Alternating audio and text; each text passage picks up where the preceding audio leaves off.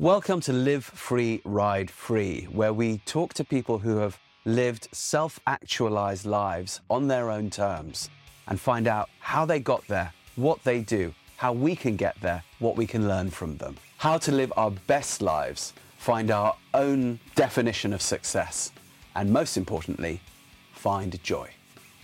I'm your host, Rupert Isaacson, New York Times best-selling author of The Horse Boy, founder of New Trails Learning Systems and LongRideHome.com. You can find details of all our programs and shows on rupertisaacson.com. Welcome back to Live Free, Ride Free, where we talk to people who live self-actualized lives and find out how they got there, what they do, what keeps them going, and what their insights are for how the rest of us can live this way as well. I'm a firm believer that this is the birthright of everybody on the planet. And so the more mentorship all of us get, the better. So without further ado, I'm going to introduce today's guest. And today's guest is probably, if you were to look up in the dictionary, self actualized, there'd be a picture of this person, or there ought to be anyway, because I can't really think of anyone I know. Even I know so many, I've met so many, privileged to meet so many people living self actualized lives. But Linda Tellington Jones is as self actualized as it gets. And you don't have to be a horse person, even though she is a horse person, to know about her. There's many people who know about Tellington Touch through dogs. There are people who know about Tellington Touch through horses, people who know about Linda Tellington Jones through healing techniques, people who just know about her because she's a jolly, jolly interesting human being alive on planet Earth today. And I've been grateful and honored to know Linda for well over a decade and even to work together on occasion. And I've always been fascinated by the egolessness. That's a, a tough act to follow, Linda, where you're going to come in a minute when I say your egolessness. But I have met a lot of well known people, and it's not easy to keep the ego out of the way. We're only human. And I've always been a bit intrigued about how you manage that. So we're going to, I'm going to be asking you about that. And then also, if any of you are ever lucky enough to actually be in the same room as Linda Tellington Jones, here is my tip. Ask her to put her hands on you. TTouch is not just an idea. It's, it's a real thing. And I remember the first time Linda put her hands on me, the reaction was as powerful as with any shaman in the Kalahari I've ever been with or anything like that. There's something flowing through Linda Tellington Jones, but it also flows through in a way that she can impart this knowledge to other people and has been doing this for about 30 years or more, 40 probably. And so anyway, I've blabbered enough. I'm just bigging you up, Linda, because you're big. How can one not big you up? So here we are. Linda, thank you so much for coming on the show. Well, it's my pleasure. And I'm very excited when you say there's something in my hands. I tell you what's in my hands that's in all of your potentially in every the hands of every person on this planet is the realization that this, that this bodies that we have, we are miracles, Rupert. And I say this because I the realization that wait a minute, do you know how your blood flows, what it is that makes your blood flow, how you can move your arm, why your lymph works, why the hormones work. We're living miracles. And it's so interesting because I, I'd like to tell you my story, and maybe it will be inspiring to some of your listeners who realize paying attention to the what comes to us out of the blue, so to speak, intuitively from the, as I see it today, the quantum field. It's there for everyone. So you want to know how I started on this path. First of all, it's I keep this little box for a reminder of what started me on this path that I'm on right now. And this, I'm going to take this out of here and show it to you. I've kept it over all these years. And I, for my 30th birthday, I'm now eight, coming up to 86. I'm 85 this year. And I saw an advertisement in the San Francisco Chronicle. that mm. said for $5, you can get one of the first astrological charts done on a computer. And it was my understanding that that particular computer was in Stanford Research in, in Stanford basement, university basement. I don't know if that's true, but that's the story that I've been telling myself all these years. So I sent my $5 and I got this little book and it says, Your Portrait in the Stars, an astrological psychoanalysis of you. And it's all this beautiful little book. I mean, I say beautiful, carefully done, like with a ribbon tied, hole punch. Remember how we did these mimeograph things? I mean, it's so interesting. And this is 98 pages. And what I got from those pages has um, has directed my life. It's that in your lifetime, you will you will develop a form of communication that will spread around the world. Huh, interesting. And in order to do so, you must learn to trust your intuition. Huh. It's interesting that I read that. That's only two sentences in that all of those pages, but that's what I take away with me. And that's what I've carried with me over all these years. And so, of course, my question is first of all, what communication? I was thinking it was just the year, it was in the time when we are starting to get videos. And I thought maybe it's a way of getting my workout through video. And then I thought, okay, intuition. And my first husband, Wentworth Tellington, bless his soul, because I wouldn't be here without him, he was really into science and spirituality. And we had a big library. And I just went to the library and reached up and picked out a book not, I didn't know what it was. I pulled it out and it happened to be a Rosicrucian book. And I opened it and I looked up the definition of intuition and it was unlearned knowledge. Today, Rupert, I know, thanks to quantum science, that unlearned knowledge is available without the library to all of us. We just have to listen.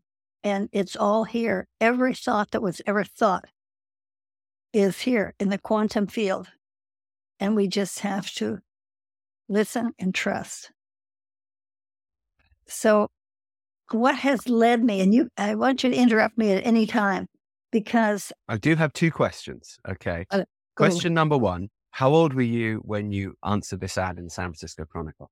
Third, it was for my 30th birthday. A Your gift 30th birthday. Okay. my 30th Now, birthday. second question Have you spoken to anybody else who got, who, who did a similar astrological portrait? it would be interesting to know what was said to them. I mean, that's the challenge.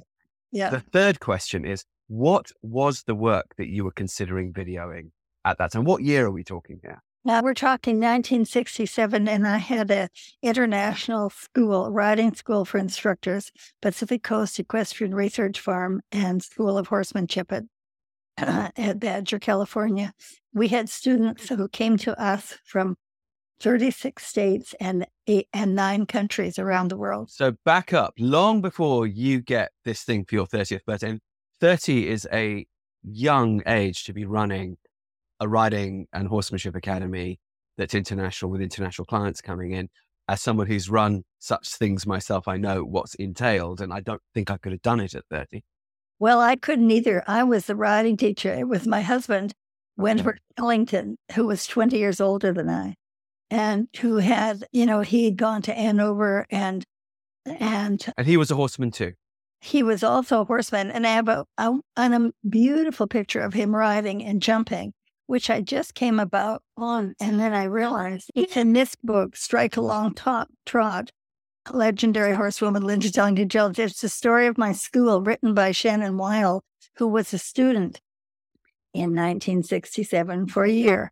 And she and I have stayed in touch all these years. She's an amazing human being today in her own right. So, so what work were you doing at this riding academy that you wanted to bring out to the world at that point? What was different about that than any other riding school, even if it was a very high level riding school? What stood out? What made you think this is something we need to communicate? Because we had a way of teaching riding that was logical. So we had 30 points of the balance seat. And you see, Rupert, we, in order to come to our school, you had to have 10 years of riding experience. And they came from all over the country and they came with many different styles of riding, and our riding was based on the U.S. Cavalry American style of balance seat riding. And so rather than our, and I, I know this was the influence of both my parents and of my husband, and that is rather than make people wrong and saying you're doing it wrong, we showed what we wanted instead of making them wrong because some people came from saddle seat riding. You know, they came from the jumping world, they came from dressage, they came from in those days for many different styles. And in the country, like Western riding was different on the East Coast or Texas. And rather than say, you're not, this is not the way we want you to ride, we, we gave them this choice. This is a way of, you all you have to do is change your saddle and the length of stirrup, and you can go into these different seats that you want and understand what seat it is that you're actually wanting to do for this purpose. Because, of course, we also did 100 mile endurance riding. So you have a different seat for a jumper or dressage. And that's what we taught. It was, a, thanks to my husband, Wentworth Tellington, it was a logical way of riding. So would you say that you were teaching, you were taking these riders from all these disciplines with all these different seats? And by the way, for those listeners who are not horse people, the seat is your point of balance on the horse. And it's not just your ass. It's, it goes from your mid thigh up to sort of just below your rib cage, really. It's all that, everything that keeps you in balance on the horse. But because there are all these separate disciplines of riding that are really quite radically different, there are radically different ways of sitting the horse. And each one of them is, is correct in its own discipline but many people do not cross disciplines. So my question is, were you guys coming up with a sort of a, a neutral on the gear stick saying, okay, you've got all these different gears you can ride in, but you need to come back to N on the on the gear stick or so so that you can be versatile and branch out into all these things or were you well, something different depending upon what who your student was what what the breed of horse was what the competition was okay. western english they had to in order to graduate they had to compete in a Western pleasure class. They had to ride a 50 mile endurance ride successfully. They had to compete in dressage and in jumping. It was, and that means you had to know how to teach that, those different styles successfully, depending upon which part of the country you were in or okay. world. And then what, when these people graduated from your school at that point in your life, what did they, what advantage did they have professionally? Did they have some sort of accredited qualification that helped them get better paying jobs in the horse industry, or what was the, what was the incentive, or was it just pure personal development? Well, first of all, it was the intent for those who wanted to be riding instructors or trainers to turn out people who knew how to dress. And we had a dress code, so you had to come to dinner in a dress. And I will tell you, the first what plan, even me would you have found not, a dress? Not the guys, no, only the women. And that was a real hazard for some women. The first year we put that out, one woman didn't come to dinner for, I don't know, it was probably possibly a week. She wanted to eat in a room because she'd never worn a skirt. A little interesting. Why did you have this dress code? What was what was the what was the objective with that? Well, that was the objective to turn out people who had a, a level of respect and not just come to dinner in your barn clothes because we had candlelight dinners and my husband Wentworth played the classical grand piano. We had a we had a very large grand piano in our dining room, and one of the things we did, Rupert, in our school. Do you remember there are many famous teachers who are famous because they throw rocks at their students or they yell and scream at them? What we wanted to do was teach respect, respect for the horse, and respect for yourself and respect for other people. So writing was not done from the, I mean, teaching was not done from the point of view of making someone wrong. It was how can we make them right? How can we acknowledge that they're doing the best they can? And how can we, with logic, show them how to come to these places of balance and understand what they're doing? So, when people graduated from your program, what did they go on to do? What was to them was the objective of coming? Well, actually, there, there were, I think, two objectives. One, I would say to people, the horse world is a very hard business. If you love horses, come and spend a year with us, learn, do the, you know, really learn how to ride. And if you want to show, you'll know how to be successful. And choose, and go to university and choose a career that will make you enough money that you can afford to have your horses and not have them as a business. But for those who did want to go on and teach, I have in the back of this book are some of our successful teachers. And it's really lovely to hear from some of them who went on and ran very big writing programs. And so you also taught them how to run a business and make it work for themselves professionally, not just here's the technique, here's how to be a good technician. That's right. Okay. And also, like every Friday, we had eh, during the day, they would get up in the morning. Each person had two horses to look after in the stable. And then we would have breakfast and have two hours of riding lessons in the morning. And then you'd have in the afternoon, they had a, a study period and, and other free riding if they wanted. Yes. Okay. And then in we had dinner, you dress for dinner, and then after dinner there was a study period. And every Friday there was a two hour test on everything to do with horses. And we still have those tests, and they're really interesting to look at them today. I couldn't pass it today. I have forgotten so much stuff. Oh my God. So it's really, it was, it was an incredible school. So let's just back up a bit because you're already here in mid career. And now, and after running the school, you decide, okay, we've got something really good to communicate uh, about horses and horsemanship to the world. But your story starts way before that. So let's back up. Where are you born and when? I was born in 1937 in Edmonton, Alberta at 7:39 in the morning. It's actually on my uh, astrological chart here. I have three grand trines in my chart. Pretty interesting. What are those for those of uh, us who are not astro- astrologers? I, I, don't know how to describe it. Every astrologer who looks at that thing says, "Oh my God, you've got three grand trines." I don't know what that means. Okay, it means it means look out world. Yeah. And you're born in Edmonton. Are your parents horsey? What are your what are your parents?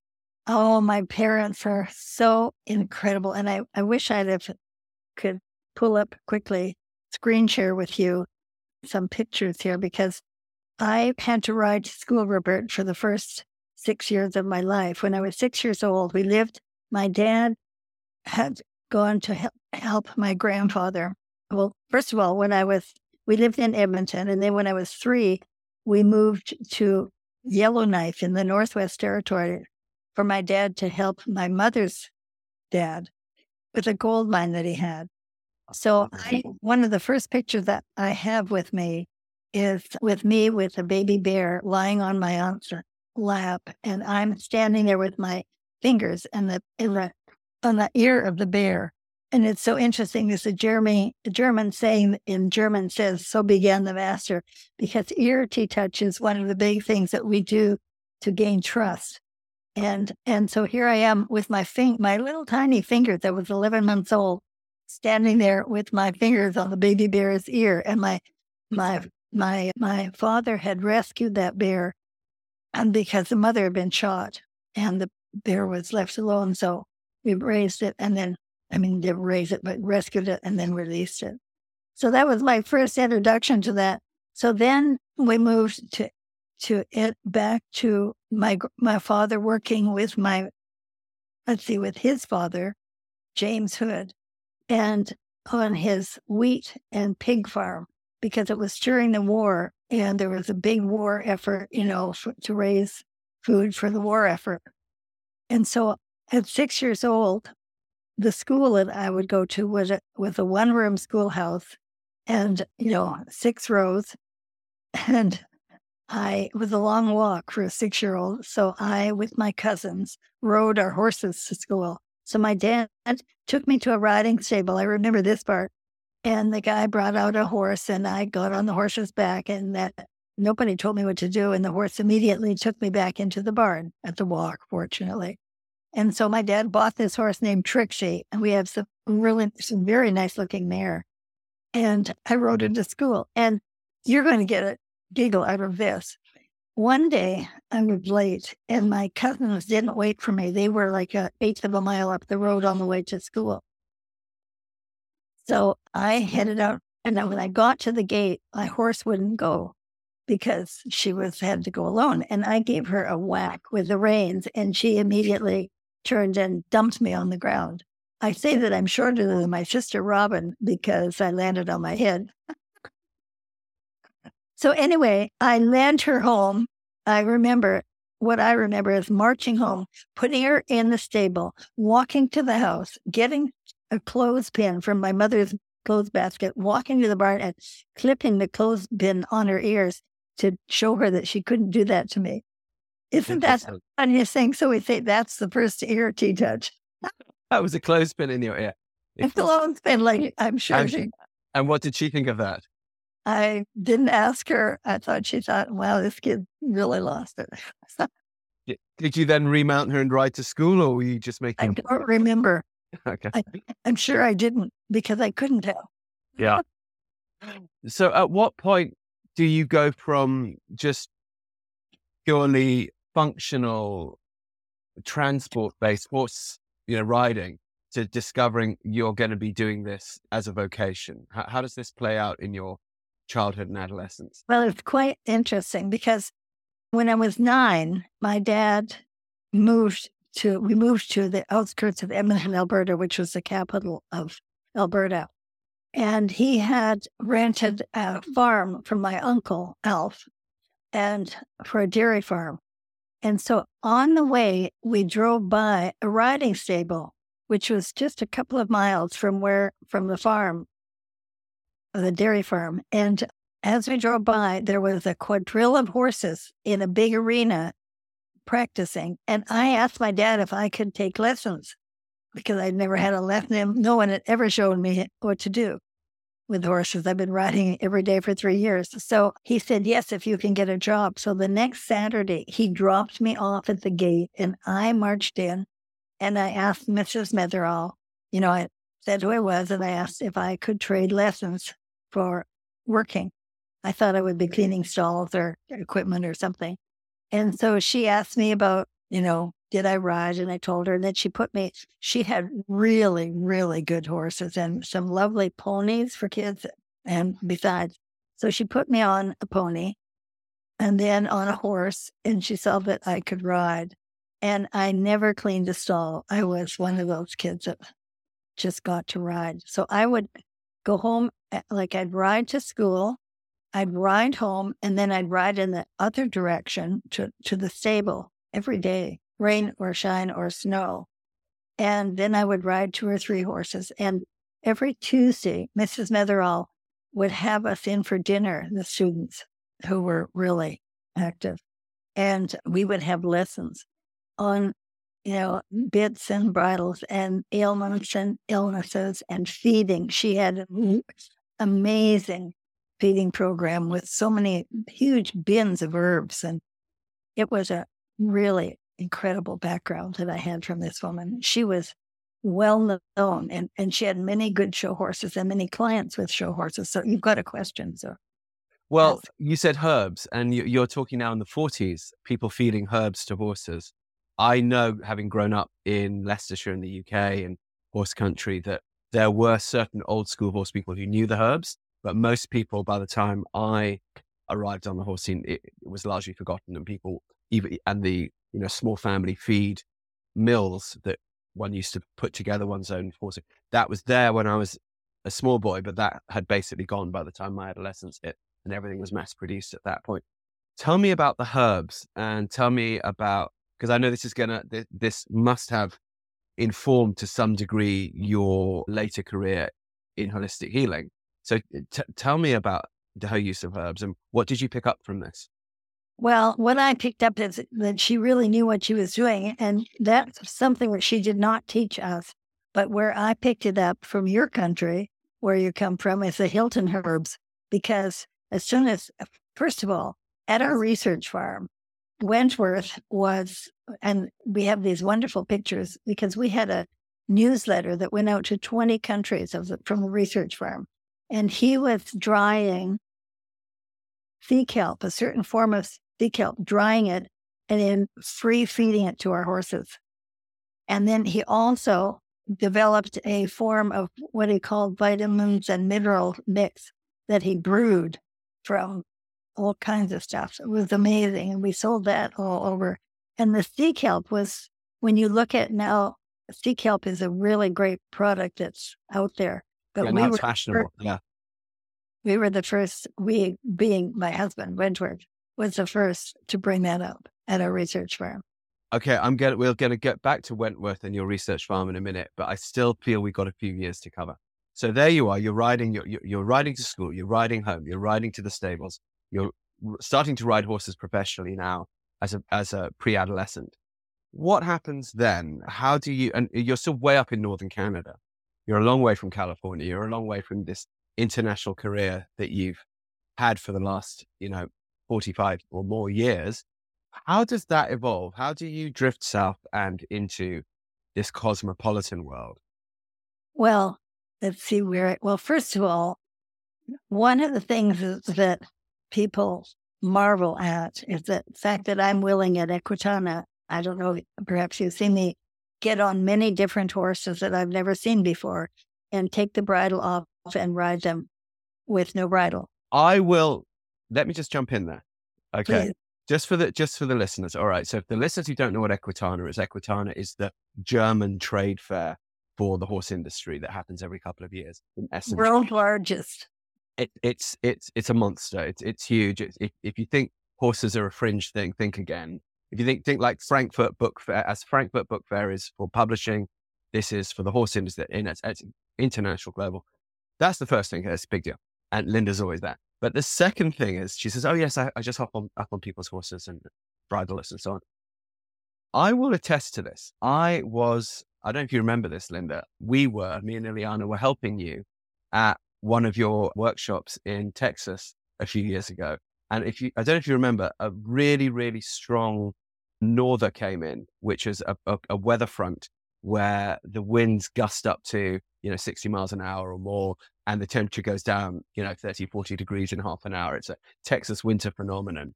And it goes from sort of subtropical to subarctic really fast. And it tends to send horses absolutely nuts. And there was this very, very, very flighty Egyptian Arab mare who was there, not human, but horse. And for those in the horse world, they know that's a, you know, at, at, at best, uh, it can be a somewhat dangerous horse to get on. This horse was going a little bit nuts. The owner couldn't really control it. And we thought, oh, well, I'm sure Linda will probably just take that one out, go back to the box. No, Linda, aged probably at that point 78 or so, just gets on. Just gets on in this high wind in, with this horse who's clearly losing it. And the horse ceases to lose it.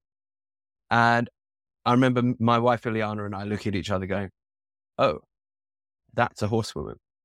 Okay, so that's that's it's not something that's for those of you who are not horsey, that's not something people do.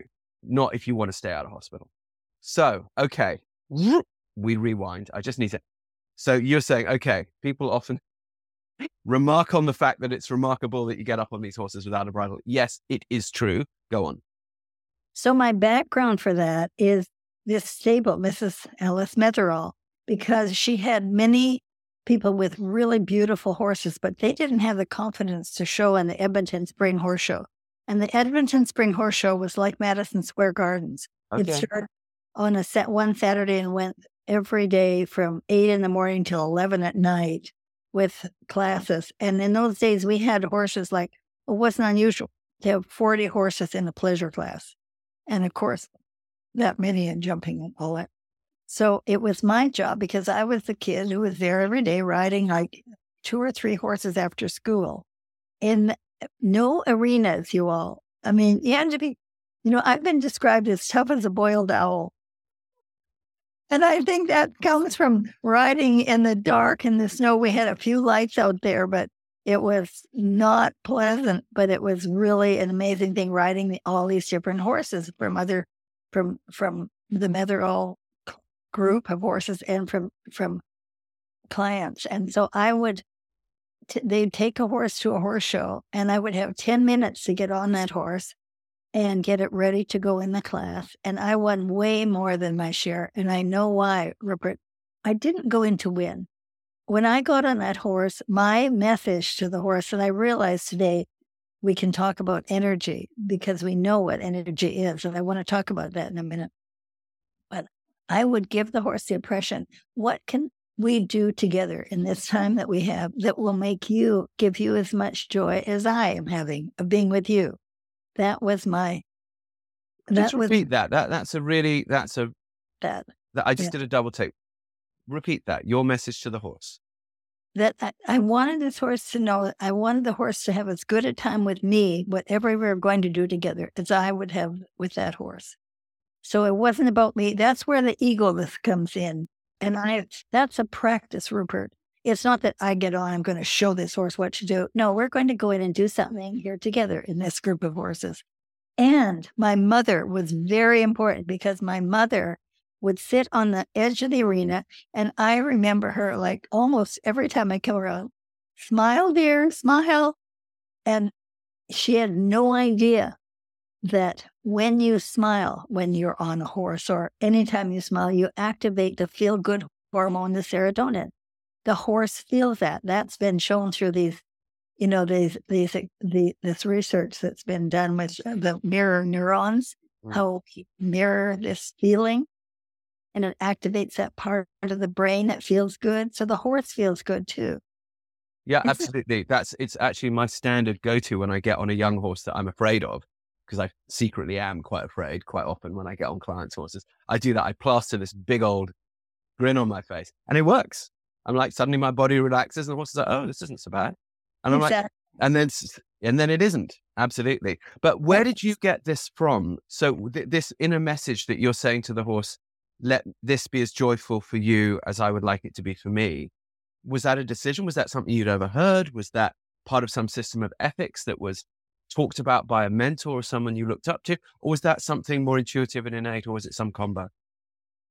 what comes to my mind when you ask me that question is my my great uncle standing with me in the stable when I was wor- I I was given a book when so first of all go back to Mrs. Netherall and the way she started horses was in the round pen bucking them out and she had so many injuries and she'd been had so many broken bones because the horse uh, they had uh, like an eight foot high round pen, small. And she'd just saddle the horse, get on it, and bucket bucket out, right? So she was hurt a lot of times. And one day I was riding home from the stable, and an old man walked out on, with a cane and a book in his hand. And he said his, his porch had, gave him a view of the, sta- the riding arena right behind him and the round pen. And he said he had seen me riding by every day, rain, snow, or shine. And he wanted me to have this book. And it was a book written by an American cavalry officer on how to start young horses without bucking. And so I took that home, and my parents were boarding a 16 hand two year old thoroughbred that belongs to one of our friends. And they allo- said that I could start this horse under saddle. So I just took the book and I went through all the steps of ground driving. How old are you at this point? I was 11 or 12. And it was really easy to follow it. And she never bucked and was never afraid.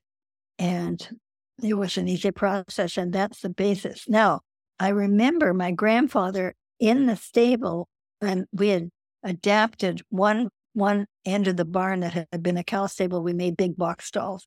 And I remember him putting his hand on the horse's neck and saying to me, you know, whenever you connect with a horse, connect with your heart, connect with kindness. Okay. Yeah. So this came from within, from a family member. Right. Yeah. What was his story? How did he, how did he come by this? Well, this is really, I wish that I had been prepared. I should pull together some pictures. It'd be really fun to see it. My grandfather, Will Caywood, was an American jockey and quite well known. We have, we have our Mother's side or father's side? mother's, mo- mother's side, Now, Caywood. horses were in the family. yes, Okay. both sides. Okay. Both sides. I want to tell you that.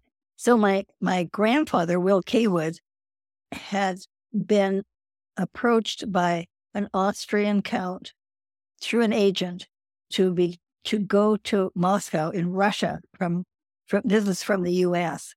and ride the horses of this Austrian who sent the horses from Vienna to Moscow. And so my grandfather rode them in 1905. He went there and rode them. And and he liked it so much in Russia, he decided to stay on and become a trainer. And so in 1905, he won the prestigious Tsar Nicholas II. It was a it was a jeweled cane for the most winners of the season, and uh, with 87 winners. And he said he attributed because he came to actually this is a whole kind of call, difficult story because I never met him. It was my great uncle, his brother, I met, and they were in business in horses. And I have a painting that I've now given to my niece Mandy of a horse named Scintilla that they imported. And this horse was very successful. And they the jockey did this painting. But my grandfather said that his success was because he never entered a horse in a race unless it told him he was it was feeling fit enough to win. And the second thing is every horse was rubbed with these short little strokes over every inch of the body for 30 minutes by the grooms. And he learned that from a Russian gypsy named Orlov, because in still today in Russia, it's the gypsies that handle all the horses on the racetrack. And I got to meet them when I was there as a citizen diplomat So did you did you notice? Now we're jumping ahead, but did you notice when you did go and meet these grooms on the Russian racetrack? Did you did you see a similarity between the way they were touching the horse and TTouch? I didn't. I didn't see them actually touching the horse. I was with the directors and stuff, inter- introducing myself and and the work that I was doing. So I didn't get them actually see them working on horses. But there is a chance that there could be a, some sort of connection to what your great uncle learned out there, which then begs the question, and it, we can throw this one out to the ether, but it begs the question: Do you think that if TTouch has partially its origins in what you witnessed from your great uncle, from what he learned in Russia, from these Russian gypsies who were probably also of Cossack and Central Asian ancestry. Do you think that this way of touching horses could possibly go back to the origins of riding and training horses? Because we all know that it comes out of that area where Russia, Ukraine meet the sort of Black Sea, Caspian Sea, that steppe there, the origin of the modern thoroughbred, we know that comes from there. Do you think that something in TTouch could possibly go back 4,000 years to those first people learning how to I, I domesticate no those riding horses? I have no question about it. I think it comes from the Mongols. I, I think it comes way before that because because of the when we get to that part of the story because what i brought in was a circular touch mm-hmm. there's nothing new in the universe i just pull that out of the quantum field i'm sure. And when you hear the story of how it came you think you'll think the same thing. Okay. Okay so but, there you are. you're riding horses in you're successfully in the edmonton show. You're helping to prepare horses for clients. You've now and you you've started this young horse and you found this ground driving, by the way, for those who are horsey but don't use that term, that means long reining and long lining. And it's still the sort of accepted way you'd start a young horse, particularly in Ireland today. But it seems to have gone from a lot of other traditions. But it definitely, definitely works for allowing the horse to understand what they're going to do under saddle before they put under saddle, which makes it safer for them and for the, rider. Okay, but so you've started this horse now, and you you you seeing this way of touching a horse, something is in you anyway because you've been touching bears' ears since you were little. And now you are basically at age 12, 13 or so, a professional in the horse world, albeit in Edmonton. How do you end up drifting south? Okay. So at the Edmonton Horse Show for my 15th birthday, there is one of the, the premier classes of the whole week would be a, a, jumper class. You'd have to, you know, you have to qualify to keep jumping for the whole week. So on the the last day, a, a rider named Ray Edgington broke his arm, and he had one of the top horses named Bouncing Buster, and he was a, a 14 two hand quarter horse. And because I was known for catch riding, he asked me if I'd ride the horse. And I had about 10 minutes to you know, get on and we'll go over one little jump. And we won it. And there was a big article in the paper, which I have about that, still have. But anyway, Wentworth Tellington, who became my husband, was sitting next in the grandstands next to my mother. And you can imagine she went nuts when I, you know, uh, you know how moms are. She was early when I won. So Wentworth managed to occur into bringing him to the exhibitor party. And at the exhibitor party, he, you know, sallied up to me and said he'd like to buy that horse from me because the horse was for sale. And I said, you know, it's not worth the money they're asking. I'm not interested. Thank you very much. Well, he managed to get to my mother somehow. And oh, oh God, Rupert, this is another whole long story. You love story. I, should I tell you the story? Please, please tell me the story. Ah. So at the Calgary Horse Show, which had been the month before this show, I had just won the third leg of the Hel- Calgary Herald Newspaper Challenge Cup. I won it three years in a row. And so, you know, we were, I was with a friend, we were walking around in the afternoon, and I saw this cowboy. God, I'm sure all you women have been there, or many of you have, with a really big hat. And I was really interested in a big hat. so he invited me to go out that night. So here I am, a 15 year old, sneaking out of the hotel. This is not Wentworth. This is an, uh, somebody else. But not Wentworth, but okay. it leads to Wentworth. You'll see pre Wentworth. Well, you'll see how it brought okay. me to Wentworth. Uh, so anyway, he wrote me a letter and asked me to marry him for God's sake. I was 15. And my mother read the letter, I'm happy to say. and she didn't say anything to me. Oh, she did say something to me. Anyway, she invited him there, and this is not a guy I was interested in. Come on, I was 15. But so my mother thought she would get me out of town for the summer and get me away from this guy. And so went, invited me to work the horses. He was an engineer and he was going out for the summer with a magnetometer looking for oil anomalies that he sold to big oil companies. Okay. And so this is the cowboy. No, this is Wentworth, my husband. Wentworth. Okay, sorry. Okay, it's, so, it's so my mom get me away from the. Co- she thought I would be interested in this cowboy, which I wasn't, but she got me out with Wentworth. So anyway, I wound up eventually three years later marrying Wentworth Tellington when I was eighteen, and it's thanks to him that we had this wonderful school because of all his amazing classical education and learning. Okay, so tell me, yes, tell me about, tell us about Tellington he's clearly a formative, formative person. He's half of your name. And you go on to start this amazing thing with him. He's also interested in, in the Rosicrucians. He's interested in herbs and healing. He's clearly a very fine horseman. He's got clearly a cavalry connection. Tell us, tell us about this man. And what, what was he doing up there in Calgary? He wasn't in Calgary. That was where I met the cowboy that made my mother want to get me out of town in Edmonton. Okay. So the cowboy we can now let go. He was just an instrument to get me out in the woods with Wentworth. but hold on, hold on. I'm, I'm now, I now I'm confused. I thought that you said that when you won the class and your mum went nuts, Wentworth was in the stands next to your mother. Yeah. And wanted to buy the horse. Correct. Okay.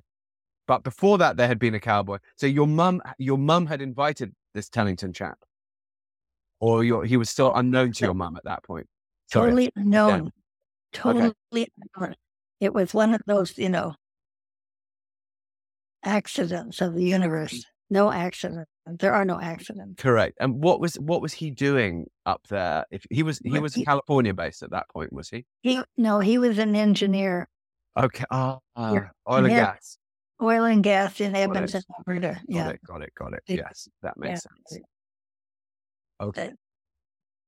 So then, okay, so you meet Wentworth. Wentworth. Wentworth wants to buy the horse, is showing no interest in you, but yet three years later, you marry the man. Well, wait a minute. Of course, the horse was a, you know, a reason. Mm-hmm.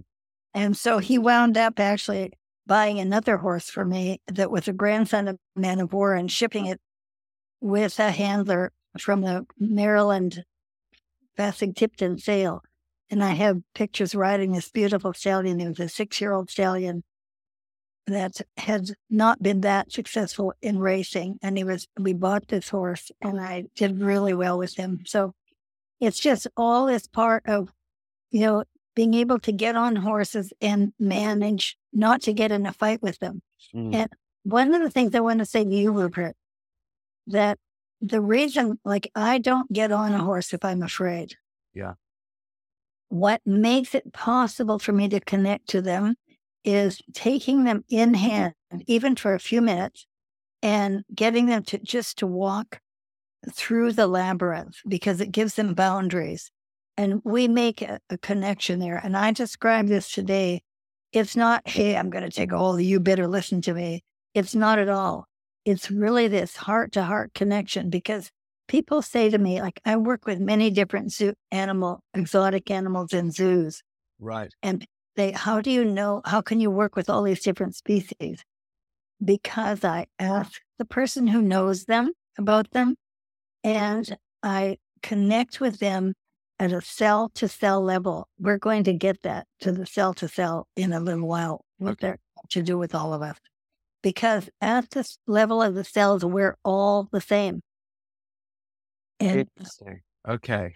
So, can, but, but at, at that point in your life, you're you're not aware of this in a conscious way, presumably. You're you're somehow right. feeling it. But I absolutely you know, I made that connection with any horse. So before I get on them, I take them in hand and walk them through. You walk and stop and just put my hands on them. Like you said, you feel mm. my hands on you. So what's my message is in my hands to you is feel your perfection because we are miracles, as I said before. And every cell in the body, this is, this is well, we'll come to that in, in a little bit because I want to tell you how I got to this, where I am today, because it's really interesting following, it's following like a trail of breadcrumbs that I listened for and followed. Okay, I'm listening. I'm, I'm actually just writing down and making a note here. I'm saying Linda's message through her hands feel your perfection. I love this. Through, through my hands to the horse, to you, mm. to any being that I put my hands on.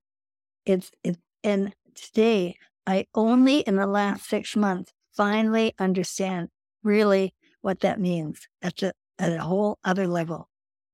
And I've been searching for this all these years. Like, Rupert, you've seen what I can do with a horse that's upset, you know, afraid, because all that excitement, it's all about fear when they lose it like that.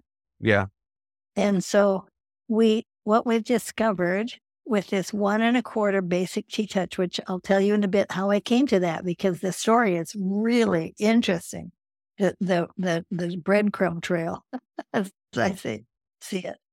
So this this I, I I'm going to take it in in its own order actually. So I I want to I want to stay on this track where you are right now. You are now married to this man, Tellington.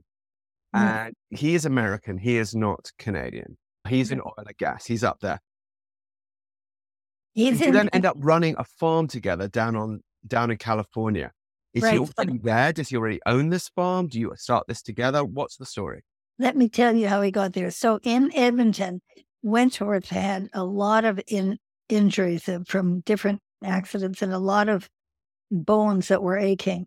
And so he decided that he First of all, he went to Reno, Nevada to get a divorce and then to sell a gold mine to Harold's Club. Not a gold mine, sorry, oil, one of the oil leases that he found. And then he decided he needed some warm weather to recuperate. So we went to Puerto Rico for a year and a half. Okay. And for a year and a half, I was without horses. It's the only year and a half. Yikes. And so then after a year and a half, he decided that he wanted to give something back to the world for all that he had through his wonderful education at Andover. So he applied to a, a private prep school in in Rolling Hills, California, Chadwick School. It was a residential private prep school. And I thought I would be going there and be going to university. But the second day that we were on the property, because it's a place where we had to live, Mrs. Metherall, the head of the school, called Mrs. Chadwick, called me in and sat me down and said that I was going to be the senior girls' dorm mother and that I would teach eighth grade social studies. Okay. this is what a, uh, in those days a private school could do. So I got the book that they were I was going to be teaching, and I read through the book, and I started teaching social studies. Okay. And how old are you at this point? Twenty. Yeah, about twenty. Yeah. yeah. And I loved it. It was really incredible because in in a private school like that, I had eight kids in my class, and you know, on the when we were studying different countries, we I could take them on field trips into Los Angeles and go to different restaurants that represented the food from the country, and okay, very creative. So this is Southern California by Los Angeles. That's right. But yes. Where was just quickly? Where was Tellington from originally? He was he an East oh, Coaster or a West Coaster? New Hampshire.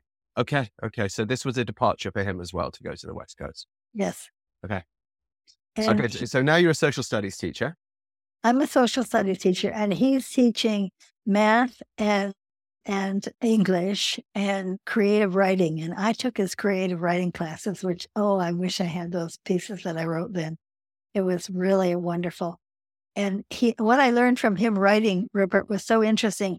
Whenever you're telling a story, hang the gun, gun on the wall if you're going to shoot someone.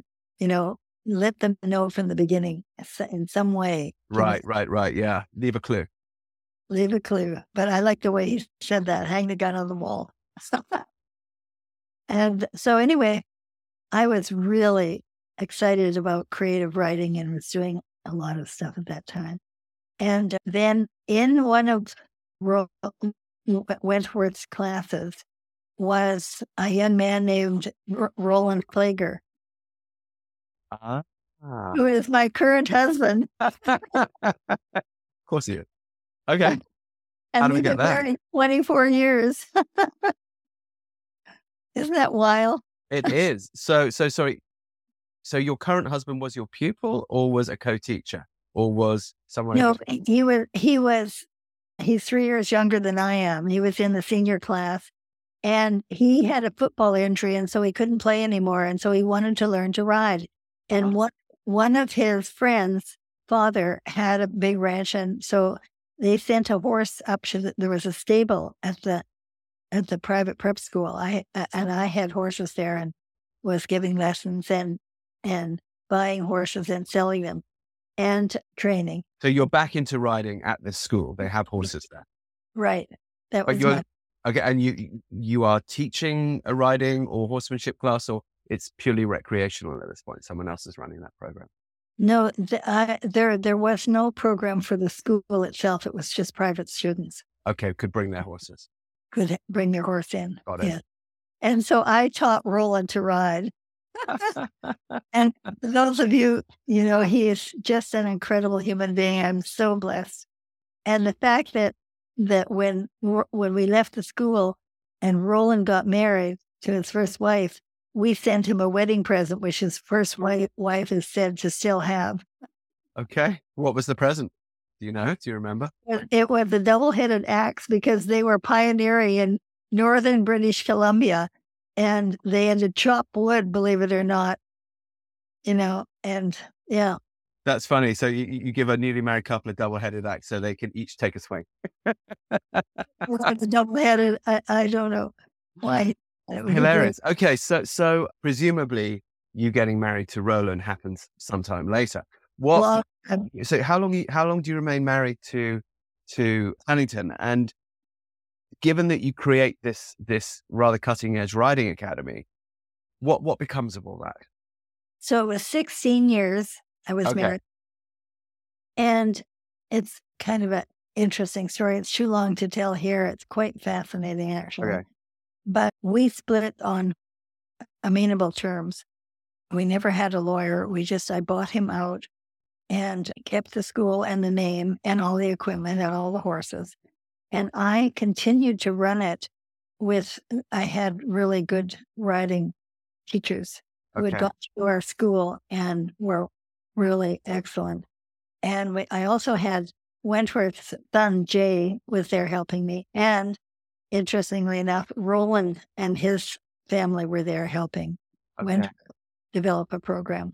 So, so, so after I ran the school, maybe, I don't know, a few months, you see, I also had in training like many horses from Countess Margaret Bessenyey. That's her story in this book. It's her story. Amazing story.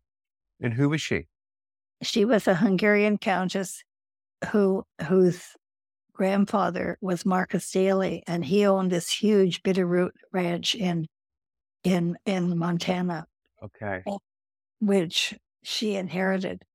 And she was a, a wonderful horsewoman, and she had seen our articles because we had articles in Western Horseman called Let's Go. We had them monthly columns.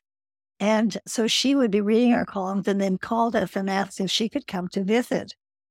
And she brought a couple of her horses down and wanted me to work with them, which I did. And I wound up having usually 10 of her horses. And I took them not in training for two months, but for two years, and we campaigned them. So she was In, in what discipline did she? Were they in all disciplines? with me. They were in endurance riding, jumping, and three day eventing. Okay. Yep. So and you'll see that in some of my books. And it's so interesting, you know, when you when I had that astrological reading thing that my work would spread around the world, behind me on this bookshelf, I have books, my books in 22 books in 16 languages. so from that point, it really has spread thanks to my publishers. Amazing. Absolutely amazing. It is. So, so, so, okay, you- you're running this writing school. Your creative writing workshops have clearly paid off because you're now publishing articles about what you're doing in Western Horseman magazine and so on. People are taking notice of this to the point that they want to come check out your school, bring their horses to you. You're training horses for aristocrats. You're you're training these these people who are going to go on to be very well known in the horse business. Why not just stay with that for the rest of your life? Why go on into the healing arts and Boy, that's chase a careers really, like you did? really good question. So, interesting story because I know you love the nitty gritty, right? Mhm. So, what happened with our school at Badger is we had wonderful connections with different organizations, and one of them was Prescott College in Prescott, Arizona. And I was asked to go and do, I can't remember how this happened. I must have met the director of Outward Bound. And so I was asked to go and give a workshop to students about endurance riding and what it takes to, you know, go into another discipline. And so after that class, we invited the head of the Outward Bound, Roy Smith, and eight of his students to come for a weekend to us and learn mm. to ride in a weekend, jumping and riding in a weekend, these athletes. And that's what we could do in our school, Rupert, because it was a logical way of specifically riding in balance. So it was easy for these athletes to do. And I presume you were putting them on schoolmaster horses that were not going to kill them. Yeah. We have really great horses. That's a whole other thing in this book. I was we just translated this to German. And one of the reasons that our our horses were so good is the fact that I never allowed a person to ride a horse unless they liked the horse.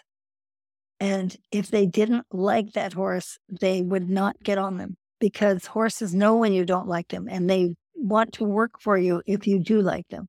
Mm. It makes a huge, huge difference. Okay, so you you you've got So this incredible came and- program going, and Right. you've got these athletes coming from Prescott College. Right. And now I'm trying to forget. Oh, yeah. So, oh my God. Okay. This, so we have this group of students there. We're sitting at the dining room table and we have people learn in the class, they learn to be a hostess and help people. And so we were serving dessert and the dessert that was brought out to to my table. I have many, like four or five different tables of food. Our table were were peaches for dessert, and my and Wentworth said, "I ordered pears," and he got up and stomped into the kitchen. And I thought, "Oh, oh," and he came back out and he said, "Well, she may quit," and I said quietly, "I wouldn't blame her." And you have to understand, Rupert, I had never in my uh, all 16 years with him, never dared to open my mouth to oppose him because he was very violent. Okay, so there was a light side and a dark side to this man. There was a dark side due to, I think, alcohol. Yes. Mm. And so I don't know, you know, it was, it was, it was meant to be that I said that. And he said to me, step outside. And I said, Okay, so I walked out and thank God there was a solid door so people couldn't see what happened. So he stood in front of me. And I'm telling this because some of you may have had experiences that were really terrible and you've lived through them, which I did. So he said, Say that again. And I said, I wouldn't blame her. If she quit. And he punched me and knocked me down. How much and, bigger than you was he? Oh, he was only five eight. But he was on the boxing team at, you know, in his prep so, school yeah, he must have known the damage he could do. What what uh, what possessed him? Do you think? I mean, what what do you, think? Any do you think anything went through his mind? Thinking, oh, what what if I what if I accidentally kill her? I'm a boxer, would, I'm a trained boxer. No, no, he wouldn't think that. You know, this is something that happens, I think, to people. He, anyway, he lost his rational mind. But I want what I want you to tell you about it that's so interesting is that did you ever do you remember those years we used to there used to be a little glass and there was a something called the dodo bird and you the dodo bird if you tipped yeah. it down tipped right back up what came in my mind i just jumped up and stood in front of him like a dodo bird i didn't cry i didn't feel anything and he said say that again and i did and he punched me again and when i stood up and just looked at him i didn't say anything or i just stood and looked at him and he said, I think we better go, I think we better talk. And I said, Yes, I think we better. So we went for a walk and I, I told him some of the ridiculous things that he had done, which I, it's way too long a story for that. About again punching out our lawyer. And, you know, he couldn't think. And this is a, that's the dark side of him. Mm. The bright side is I wouldn't be sitting here with you without, if I hadn't been with him those years. Right. And the big one of the biggest things I learned, Rupert, that has made a huge difference to my life is if I don't know something, I say, Oh, interesting, I don't know that. Instead of trying to fake that you know something if a student asks you a question. Mm-hmm. And the other thing is to share information because in the horse world, you know, all the trainers had their secrets. Right. And that's what our syndicated column was about sharing secrets of how we managed to get along with horses in this way without with safety, without getting hurt, with appreciation, you know, with a smile. And for that, I honor this man.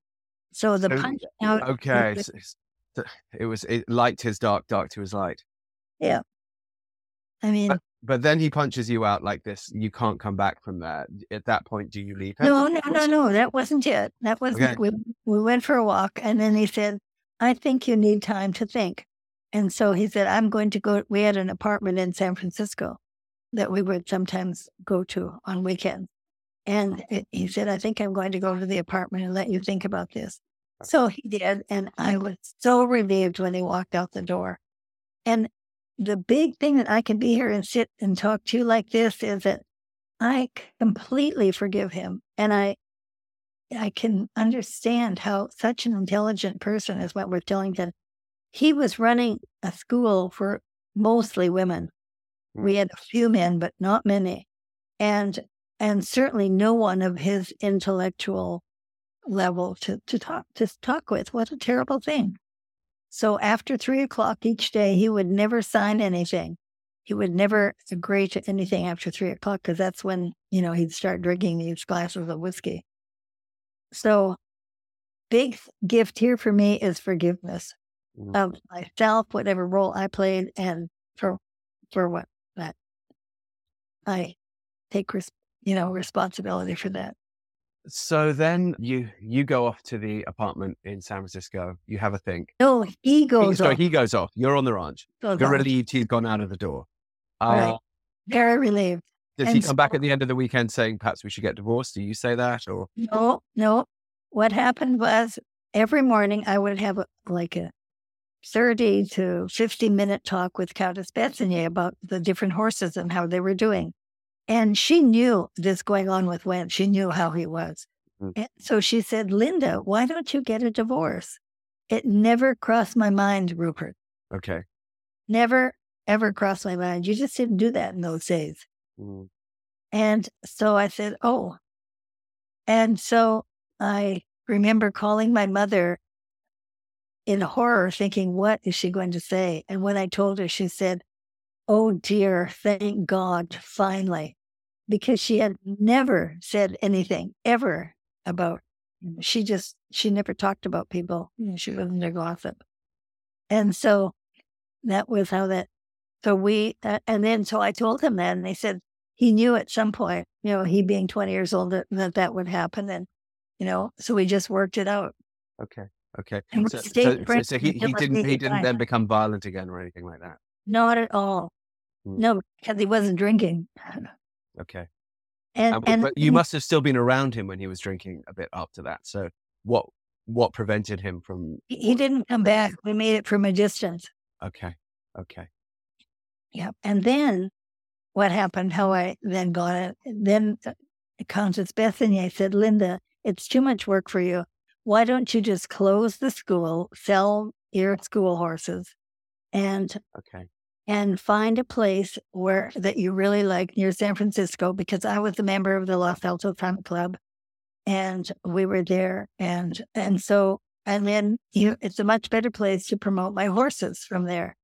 So we found a beautiful place and that's what I did. I moved over and I had a huge Fasig in a very fancy sale, and sold all our school horses to a really good school that one of our students actually went on and knew the horses and was the teacher there. Okay.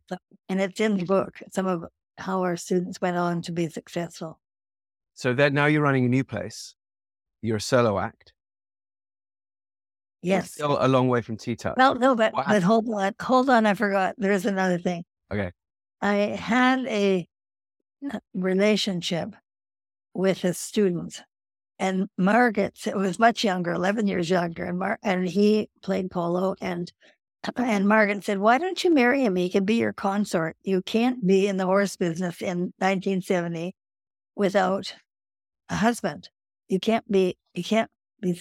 You know, it wasn't allowed in the Hunt Club or any of those clubs. So I married him, and that's a whole other story that lasted two and a half years, and we had a, a happy disconnect at that point. And he went off with ex girlfriend who was working for me at the time, and I was so happy you cannot believe it. But I couldn't tell her that, of course. Thank you very much. This is a nice shift. Okay. Then, so I had, I had, and how that happened, I had the school was re- really a beautiful school over in in Los Altos Hills. We had rented a house next to it that had six bedrooms and a pool. Los mm. Altos Hills, that is now Silicon Valley. No, Silicon Valley. Well, yeah, I guess that's part of it. Perhaps Yeah. part. Sort of what Right. is now. Yeah. Okay. But different back then. Okay. So you've got this wonderful place. And we were, we did a lot of showing with our horses, and we had students from all over again. But I only took students for six months at that point. Okay. And then I got the feeling wait a minute, Rupert, I was so disillusioned of what was going on in the horse world because it was no better than before. There was no more in like recognition of the horse's heart, right. of their feelings. It was just the same old dominant thing that was going on. and so I- tool. Yeah. I decided that I had to go around the world and find out what I was supposed to do. Okay. And so I was invited. It, I started in Germany to visit Mark Ursula Bruns, who uh, responsible for my first book. She's the one who sat me down and said, Linda, you have to start, you have to make a method of this work. And it's thanks to her, I have my first of these 22 books now. So anyway, I went to visit her and she said, You have to give a presentation for Equitana. And I was planning to continue around the world to go spend some time with a student in Africa who was filming gorillas. But anyway, I didn't get there. I stayed in Germany and then I developed this this whole system and thanks to Ursula Bruns with her camera and sitting me down at the it was old standard wasn't a typewriter, it was I forget what you call it, in between the typewriter and the computer. And so you had been using this way to of empathetic touch with horses through this whole successful career in California. Yeah. And now there you are, you've come to Germany thinking, oh, I'm going to be a student again. I, I need to need to find out more. But now someone's looking at you going, oh, no, no, no, you're the one who's got to be the teacher, or uh, is that, well, is that how it plays out? How it played out, first of all, I wanted to learn because I've been teaching so much in my life. And so when I, I got there and I, Ursula Bruns said, you have to make this performance, this presentation for Equitana. And it was that year there were 136,000 people who visited Equitana over those nine days. And so I took my partner at the time, Roger Russell, and four, three, two other young men and four horses, and we trained them to do a quadrille for jumping with no bridles. And it was sensation of Equitana. It was in all the magazines. And what the magazines wrote is, oh my gosh, so many people are going to be killed. You know, this is such a terrible idea. And now, this last time, Rupert, you've seen in every discipline at Equitana across the board English, Western, dressage. Yeah. Everybody's riding with nothing on their horse's head. Absolutely. Yeah. Because yeah. it's the trust. So I want to I want to get out of this long story and take you to the story of how TTouch developed. Okay. So I'm I'm in Germany after Equitana. I'm asked to teach a riding class because they wanted to know how I did this stuff, right? So we set up a class and the advertisement you had to either be a, an adult rider with fear from accidents, but an experienced rider, or you had to have a horse who's fearful. And so my organizer said, You don't need a translator. Every German speaks English. Not true, as you may have found out. Indeed. so I went in there and I got there, and not one person spoke one word of English. So I, growing up in Canada, had had four years of French and Latin. And so I knew how to conjugate. So I just wrote down 10 words I needed for teaching. And I thought, this is great. This is really fun. So I started using those words and we had an amazing time on that weekend. And so the Ursula Bruns, who had organized that and had already sold books with three quarters of a million readers, everybody knew her. She was amazing human being. And she's the one who took me under her wing and said, You have to make a method when she saw what I was doing. And so my partner who was with me, traveling with me, Roger Russell, he I was asked to form this riding school that would be had set up by these, you know, really organized Germans, and I would be the teacher.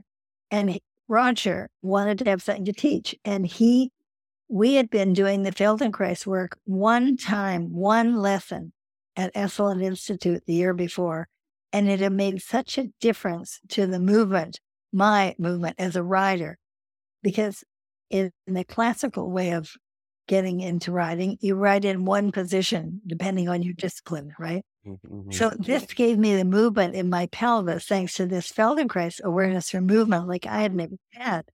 And it was incredible. So Roger decided he wanted to bring that and implement it in the writing that we were doing. So he signed up for a class in San Francisco and I took one look at the brochure eh, because it was Dr. Moshe Feldenkrais from Israel. teaching at the Humanistic Psychology Institute in San Francisco. And it was to be a three year course, which turned out to be actually four years because he felt we weren't ready. So I took one look at it and I said, I, I know I have to do this for my students. Never crossed my mind, Rupert, that it would make such a difference for me or for the work. And so I, it was a 12 week course, four days a week from 10 till 4. And then all year you did the studying and moving and practicing. And uh, so the second day in the class, we're lying on the floor and he is he's making a statement, Dr. Moshe Feldenkrais made the statement that it's possible for a human to learn in one experience using these gentle, non habitual movements that activate new neural pathways to the brain that give us more potential for learning. And I'm lying on the floor doing these movements he's leading us through, and I felt my my ears prick up like a horse. And I thought, wait a minute, if this is true for a human, it's got to be true for a horse. So I, after class that day, I called a man I had just met who had brought a group of Arabian th- broodmares down from Montana. And I had been interested in buying one of them. And so I called him and I said, Do you have any of the horses that have any issue that habit that you'd like to see changed? And he said, Well, I have this one horse that every day to catch her to bring her into the stable for her food, you know, for the night, I had to chase her.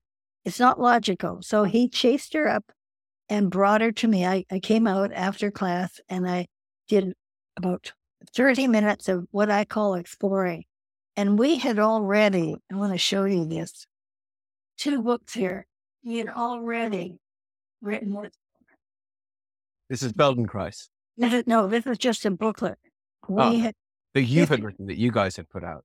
Yes, 15 years before, we wrote this booklet called Physical Therapy for the Athletic Horse, okay. using its gypsy movements uh, okay. to help our horses recover after hard athletic endeavor. And, but it never crossed my mind that you could change the habit of a horse or change their behavior. And so I started working on this horse as we had done you know, moving the legs and diff- moving different parts of the body in ways that horses would not move themselves.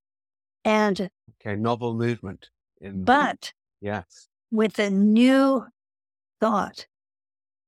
And the new thought was wait a minute, what are the neural pathways that will be activated because I'm moving this with awareness in a way that this horse could not do it herself?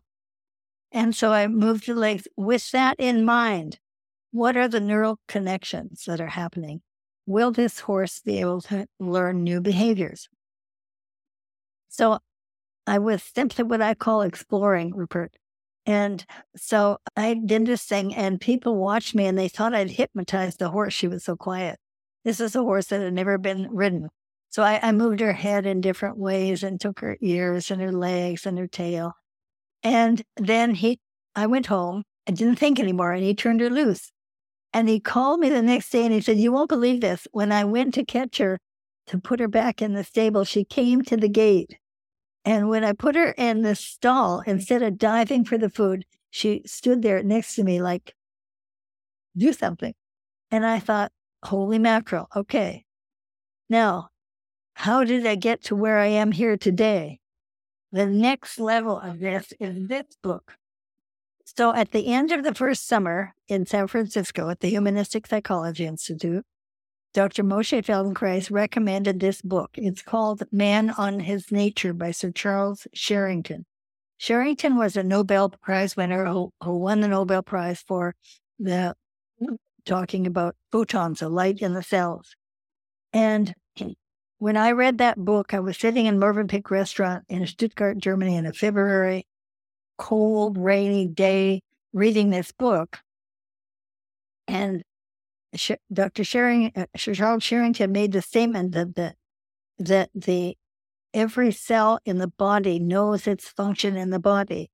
And he told the story in such fascinating description of how if we cut ourselves, talking about how the how the cell, how the body knows which fluids to send to that for healing And I suddenly realized wait a minute, if every cell in the body knows its function in this body, then all I have to do, if I am working on a horse or a person who has a problem, all I have to do is say cells, remind this body, remind these cells of their potential for ideal function. And it's just a thought that I had. And so I I would have that thought. And what I found is, wow, I could this is way before the circle. I could really make a difference in how a horse felt and how they behaved by just having this sense of giving new information in the body by these gentle movements. And uh, the next level, so I was very successful with this, and we found that we could really change behavior. And one of the stories you might appreciate, and you got to jump in and stop me because once I get on a roll with this, I just, it's so, it takes me back to those days. So we're looking for other horses to try this theory on, right? So another day I go out to a polo barn, belonged to a polo player I knew, and he had also school horses. And he had one horse, six, another older mare that he played polo on, but they couldn't use her in the jumping program for students because she would not step over a line in the sand. So, of course, she wouldn't jump a pole or step over a pole. So, I'm kind of scratching my head and thinking, mm, interesting. So, we're standing out in the arena, and there are a bunch of poles lying around because it was a jumping arena. And I'm at her tail. And Roger, my partner at the time, is today my good friend always, he was at her head and I was doing something with her tail, and suddenly this horse was standing there with her head up. She just dropped her head and walked forward over a pole. I thought, holy mackerel, that's interesting. So we drew some lines in the sand, first of all, just with our foot. And I would work her tail, and he could lower her head, and she'd step over it. And then we got her working over a pole. And Rupert, my God, when I think about the re- relationship of the tail and the cranial sacral fluid that we understand today, mm-hmm. you know, and the ears with all of that. It's fascinating. Okay. So another discovery. So we started working with the different, continuing to work on different parts of the body and was very successful. My whole next book that's still in print, the introduction to the work was 20 20 horses for four weeks that we took them, horses with big, big problems like runaways or really dangerous spook, spooky horses. And so the next miracle that happened in my life, this was I was giving a workshop at the Delaware Equine Veterinary Clinic.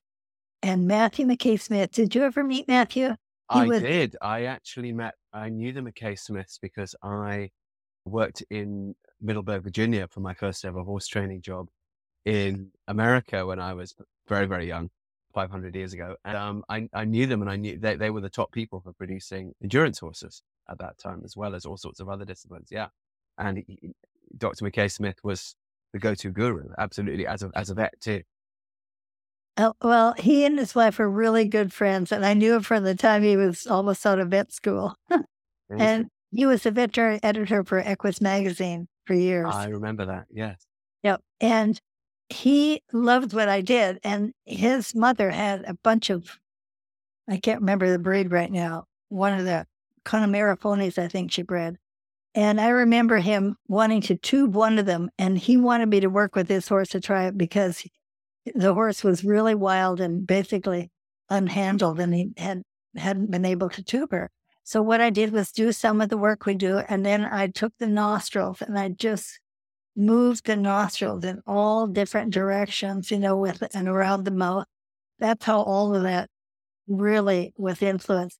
And then he could put a tube up her nose, just like that. And by the way, again, for those listeners who don't know what you would put a tube up a horse's nose, you do it to save a horse's life. When a horse is colicking and the colon is impacted, the horse can die very quickly. And one way you can help with this is to put oil through the through the digestive canal. You don't do it through the mouth; you do it through the nose, and it's called intubating. And if you can't intubate the horse in crisis, you may well, may very well lose the horse. So it's it's quite crucial. And some horses accept it no problem; they just sort of stand there. Other horses clearly not. So this is really interesting because I've seen one one of my first exposures to your work, Linda, was you remember when you were in Texas with us and we had our three stallions, and you were showing us how to put our our fingers inside the mouths and massage the gums and so on and so on. So anyone had said, "Oh, stick your finger in the stallion's mouth." I'm like, "Well, if Linda's telling me to do it, it must be good." So we did, and we found indeed our horses all became little puppies. So uh, that's very interesting. That uh, I guess necessity is always the mother of invention, right? How else would one discover something like this, but in some sort of crisis where you've got to draw upon what the resources of what you've learned and see what works. That's interesting. Well, actually, the way I came about it is a, a longer trip. And I'm sorry to go on so long, but it's Please, No, no, it's fascinating as long as you want. So that with with Dr. McKay Smith and the nostrils, that was that came as a result of a lecture that I had in my advanced training of the Feldenkrais work. We had we had a neurologist, an Israeli neurologist, talking to us about watching the mouth movements of a newborn infant, a human, and that if they were abnormal, there was some dysfunction neurologically. And so, like two weeks after I was in San Francisco having that lecture, I was back in Germany working with the horse that someone had sent to me for a week. They wanted to know if I could work with her to make her friendlier because she didn't like to be caught and she she wasn't particularly friendly. So and she was really hard to bridle. So what I noticed that her mouth was really tight. And so I thought, oh, that's interesting. I'll just play around. You know, this thing I call exploring. This is before the circles. I play around with her mouth and her chin. And now today we do circles on it. But that's what we did then. And I found out and I put my mouth my fingers up here, up on the gums, right? And I found out that in a very short time, she would relax. And then I could, was able to open the mouth and get her to open her teeth and bridle her. And her attitude really changed. And then I started talking about that and teaching it. And then I found another book that's here on my shelf, and it's called Emotional Intelligence by Daniel Goleman. And in the second, it's about humans. And in the second chapter, he talks about the fact that around the mouth and the nose, our taste and the smell affect our our brain in a way that overcomes fear. That it affects the emotional centers of our brain. Makes so, perfect sense. Since we were infants, right? Yes. Yeah. All this fucking stuff, you know, that we do to, mm-hmm.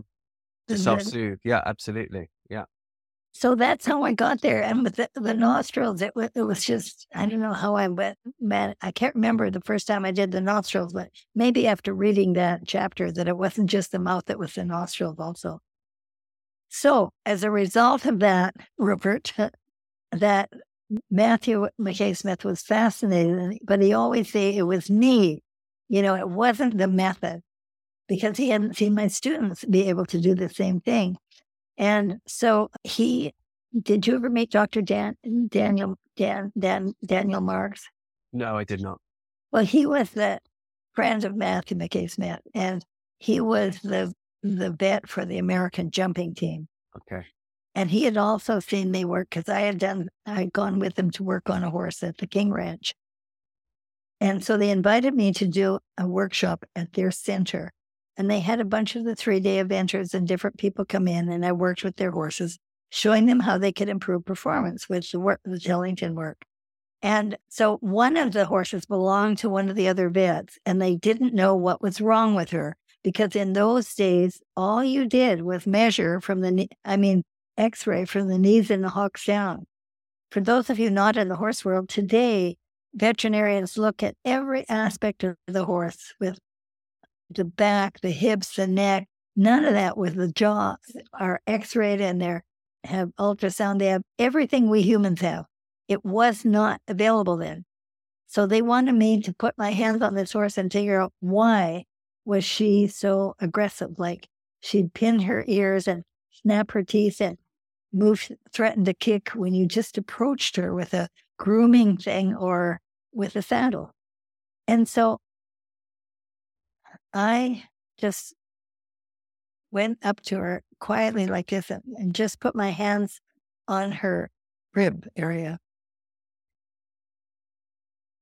And I didn't recognize what I was doing in those days. Today, what I absolutely know, Rupert, is I'm just giving her this message feel yourself. And I see the horse not as aggressive or not as a problem, but just feel yourself, feel. And today, all I have to do is add to that you're a miracle. I mean, we are miracles. Okay. And the horse got really quiet. She didn't pin her ears. She didn't move aside. And the her the wife of her of her owner said, Linda, what are you doing?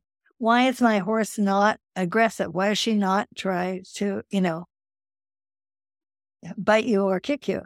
And I said intuitively, and now we get back to this word intuition.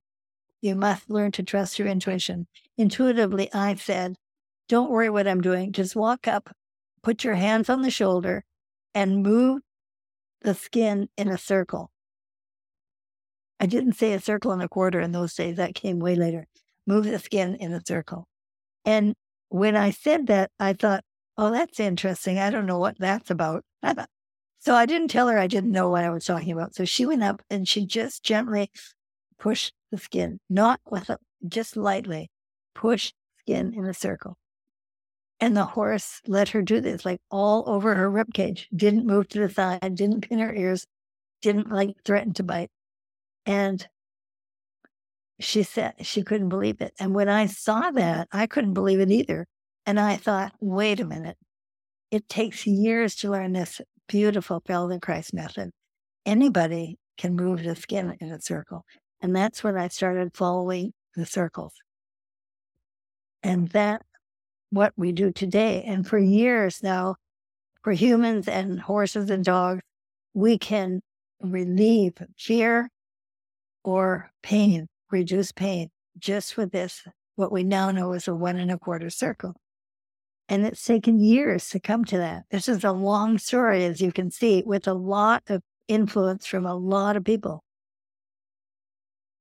So when I first was exposed to your method, I remember wondering why circle and a quarter? So for those listeners who aren't familiar, and hopefully there's lots of you, because then you can all have the treat of learning TTouch because it works for people too. It basically, the, the, the basic pattern which gets communicated when you're a rookie is there is this way of moving the skin gently in a pattern that is basically a circle and a quarter. Not a lot of pressure, but not too little pressure. But it's a circle and a quarter. And the quarter, if I'm correct me if I'm wrong, the the the the quarter circle at the end that you end with seems usually to, if I'm not wrong, to be an upstroke. Is that correct? Correct. And I've been using it. Thank God I just checked. using it, but um, it, it works. It works on my horses. It works on my dogs. It works on my kids. It works on me.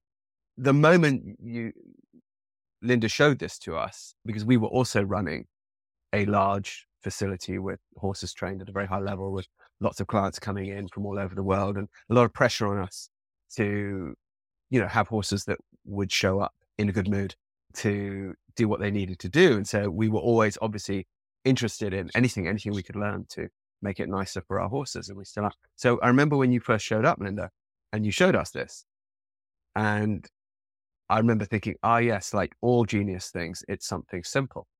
But one of these days, I'm going to get to ask you when there's not a million of your students around and other people, and I haven't got my hands on a horse and I'm trying to figure out what to do. What's the quarter bit? Why the circle and the quarter? This is where I wish we we, we had I could draw it here. You see, I first said push the skin in a circle, mm-hmm. and then I, I changed the push because it it's like move it in a mm-hmm. circle. Sometimes it's feather light, so you can't push, right? So move it in a circle. And then I realized if you do it, all of you watching this, if you, if you just imagine a circle here and catch the skin and actually, I'm going to give you, I'm going to have you imagine up there on the wall, there's a clock, you know, the kind that we used to have in schools where you had numbers, not, not this digital things, but where you've got a round thing like I have above me and you have the numbers on it. So there's a reason for doing this, and you'll see it in a moment. So I imagine taking that clock and I put it here on my chest, which is considered to be your heart chakra mm-hmm. right here. And and I put imaginary numbers on it. I put six toward the ground, and I put up here, I put my toward my right shoulder, I put my nine. Just imagine from the outside, 12 up towards the chin, and three towards the left shoulder. Now, there's a real purpose that I say that direction. And now I'm going to make a tiny circle so you can see how actually small it is. And it's not this big thing. If I mm-hmm. put one hand over the other, I move from six with a big press, try it, six up to your nine, and I do it lightly. Don't press hard, just enough to catch the skin and move it. So it can be, I'm using the heel of my hand there. There. And I go six, nine, 12, three, six, up to nine and I stop and I just release. I just did it. Try uh, the yeah. Yeah. Go ahead. Okay, so let, let's just get let's just get the, the listeners to do it. So if you're if you're driving a car right now, a lot of you will be, you're gonna need two hands. So if you're not on the freeway, pull over because this is worth a shot. It does work.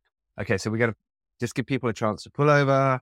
Da, da, da, They're looking in their rear mirrors, going around. Oh, can I park the car here? put the car in park or slide it into gear, engine off or running park. Okay, now I think they're ready. Tell us now. We're all going to do it together, Linda.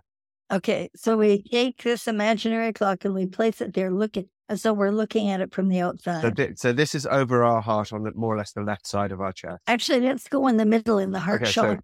So, okay, so we're right in the middle of our chest. Yep. Yep. Okay. And uh, two hands Mm. one hand over there. Does it matter which hand is in contact with the body, left oh, or whatever you like? Okay. It is natural. And and the reason you do both, I started calling this a TTouch heart hug when I was teaching this to orphans in Soweto, in okay. Because it's like a hug, you know, for those who are orphans, or it's like a hug to protect yourself. So one hand, you start at six. However, just like make a little connection. Oh, yeah, there's a six, nine, up to 12. Deep breath around to six and up and stop at, at your uh, at your nine o'clock.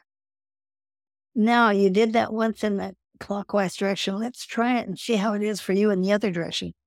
Start at your imaginary six and go up to the left, up to the three, 12, nine, six, and back up to the three. Now, if you just now start from six and go to six, how does that feel? And then go to the other direction, do six to the right and just around to six. Does it make you hold your breath? I I inhaled through my nose on as I as my hands went up from six to 12. And I exhaled as my hands went down back to six again. However, I would posit that I knew to do that because I've been looking at you in the camera and I watched you do it. So I don't know if I would have, I might have held my breath. Hold on. It's okay. Yeah. Yeah. Because actually, if you take a deep breath, it's true that I just did that now. I just did a six to six and I took a deep breath and I, it took me all the way from six to six to make that inhale. So yes, I've been holding my breath now at, at, back at six. So, so the reason that I'm just telling you because we normally what I what I didn't say like I breathe in through my nose as you mentioned before, mm. and out, out through the mouth. Yep. And so there's a reason for all of this. Out through the nose activates the nitric oxide. Oxide. So, uh, yeah. So now, when what I found is, wait a minute, it didn't feel finished at six to six. Mm. So then we start, what happens if I go a little beyond six? That's how in the first days in my first books, it was just a little beyond six. So it went to about eight o'clock. And then what changed that years later of doing this very successfully and publishing several books, a young man who's a savant came into one of our classes in Germany, a weekend class for self help.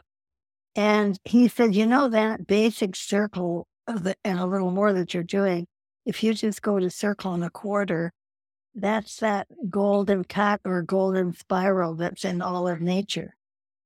And uh, the fractal pattern, yes.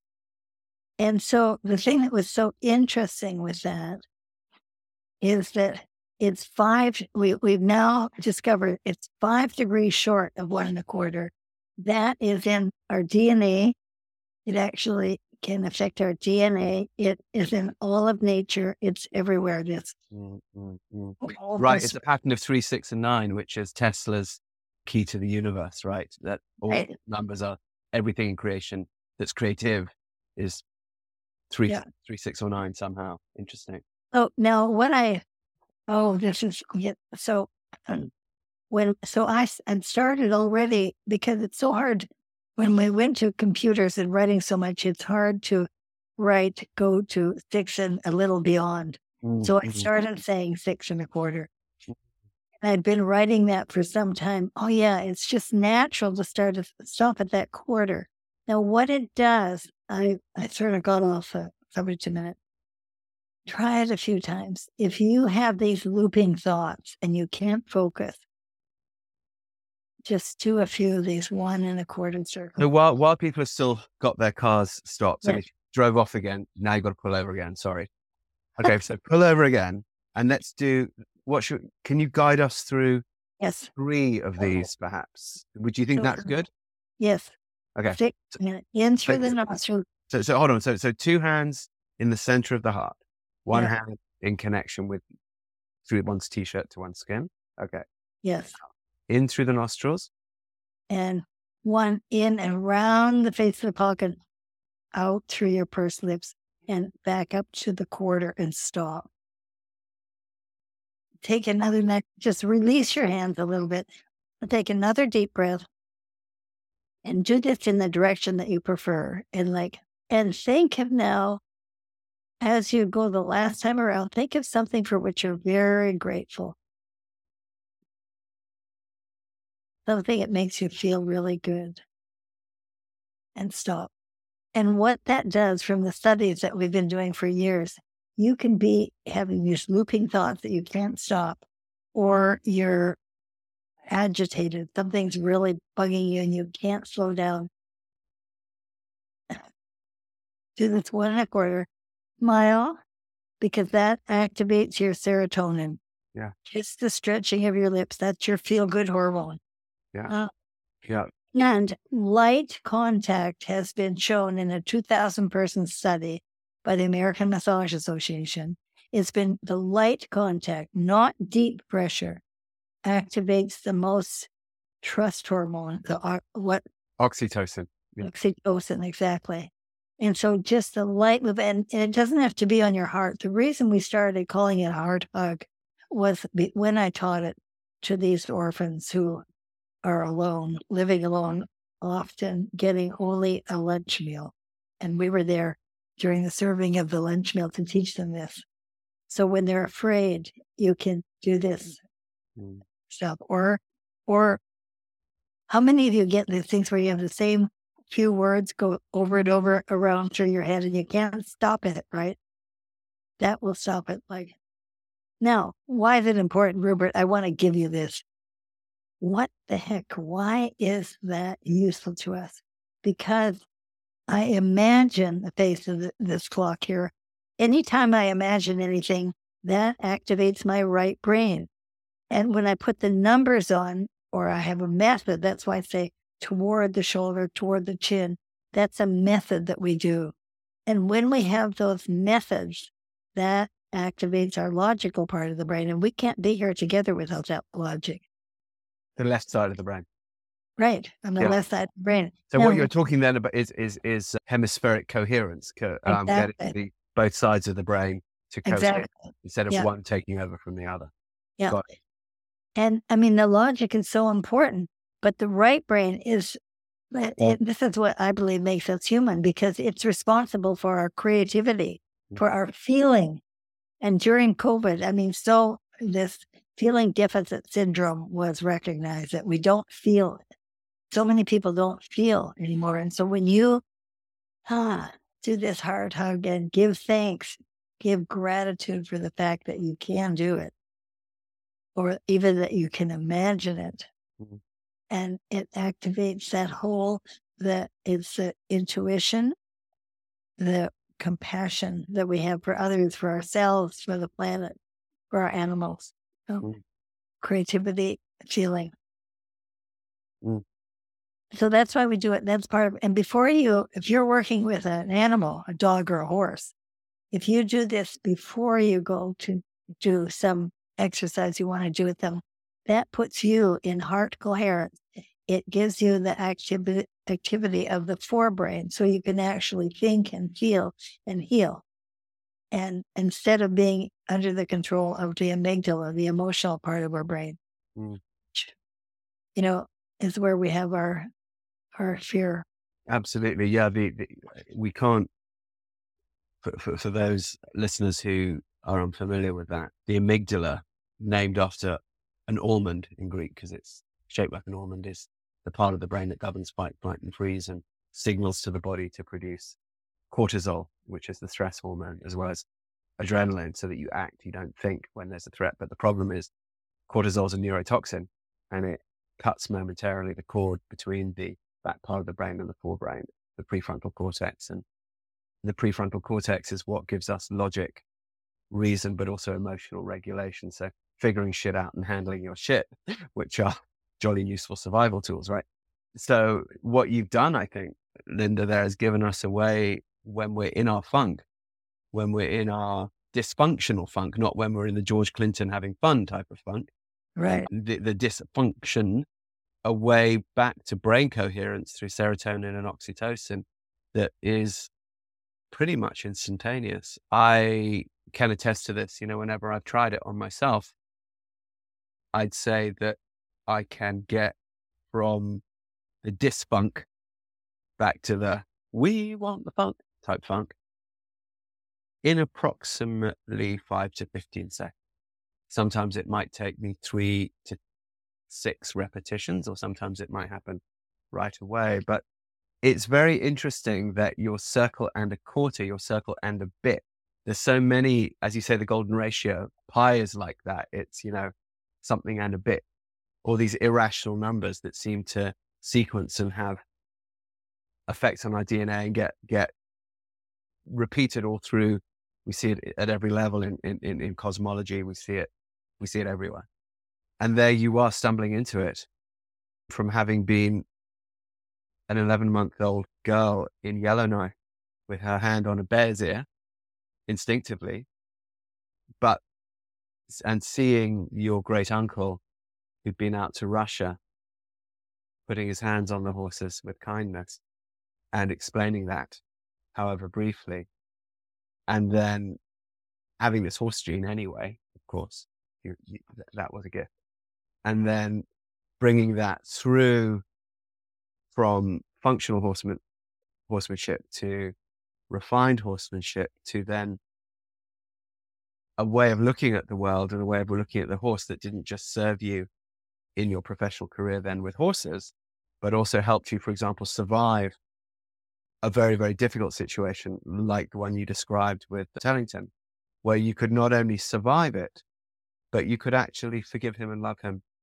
afterwards, and then therefore not negate all of the gifts and benefits of that relationship, not think in extremes like that, which is would have been understandable, but would not have been as helpful to you. And then you go on to run the school yourself, and then you end up in in Germany, and people are watching you touch the horses like this, and then you discover Feldenkrais, and there's a method to it. But as you say, Feldenkrais is, is quite complex and takes quite a long time to learn. And then realizing that it can be brought down to something simpler and more direct through intuition. I love it. And here you are giving it to the rest of us. So you say it's 22 books now? In 20 books in 16 languages now. 22 books in 16 languages. That's, that's not too shabby.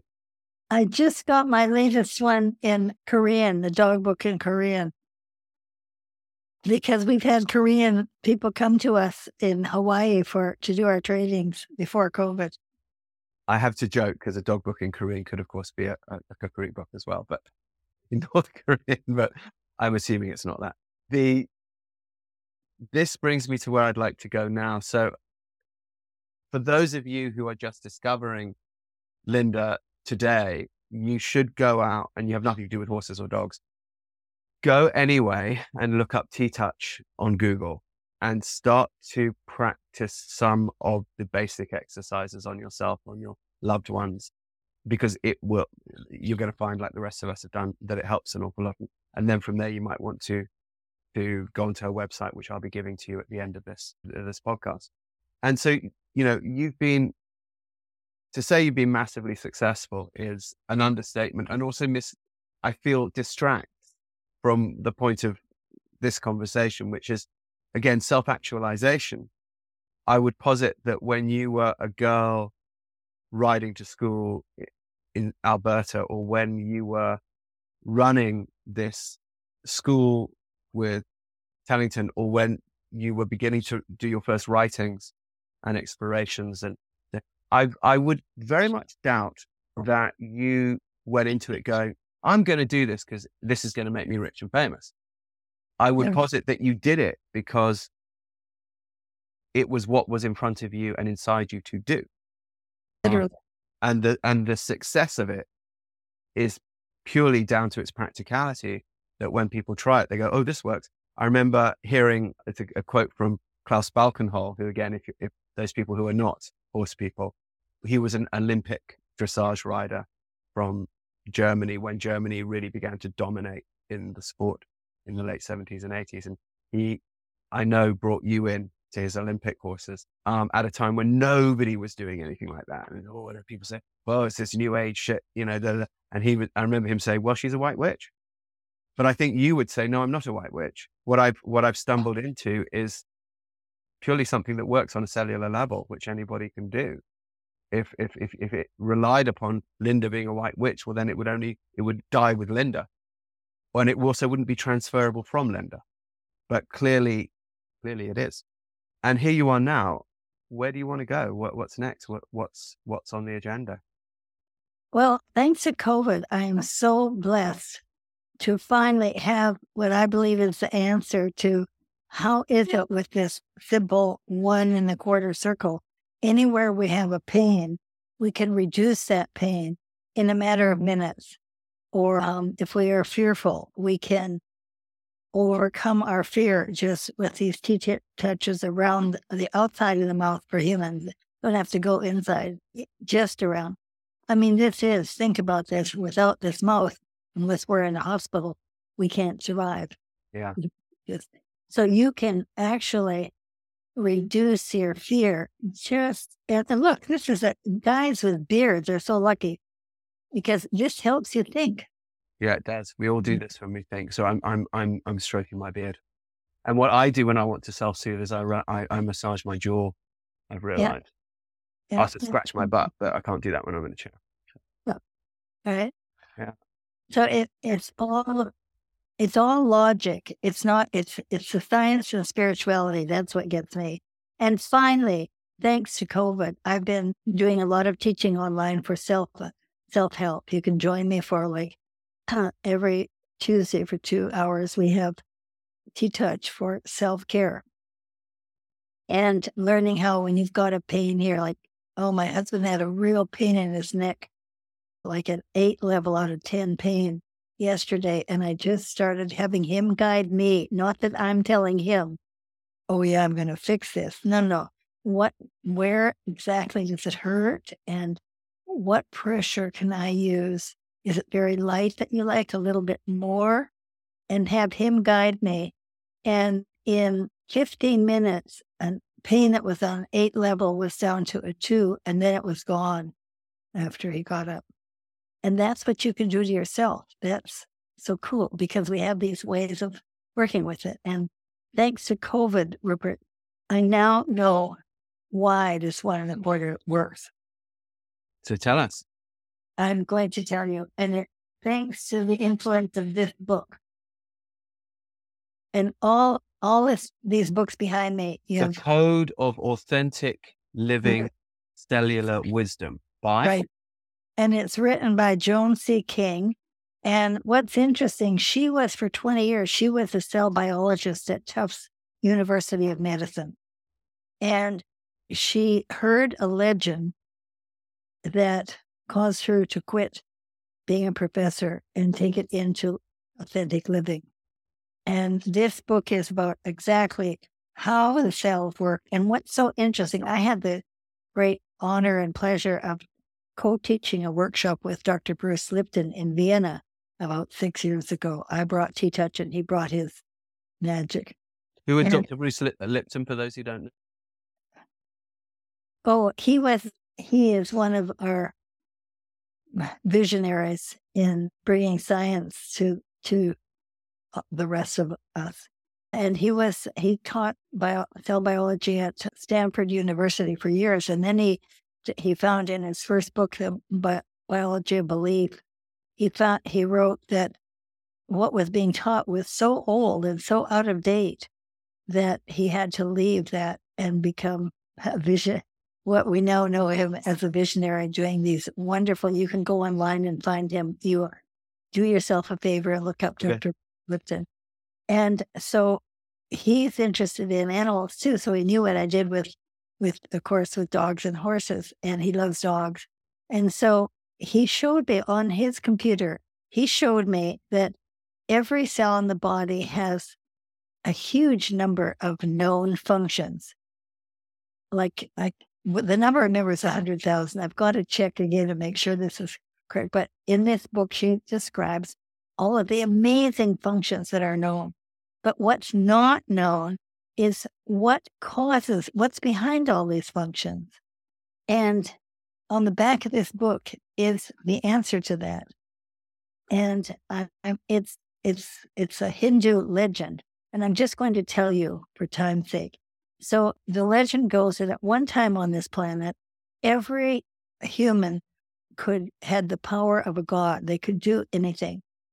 And then humankind began to abuse that power. And the head Brahmin, Hindu Brahmin, said, We have to stop this. We cannot allow the world to be damaged in this way.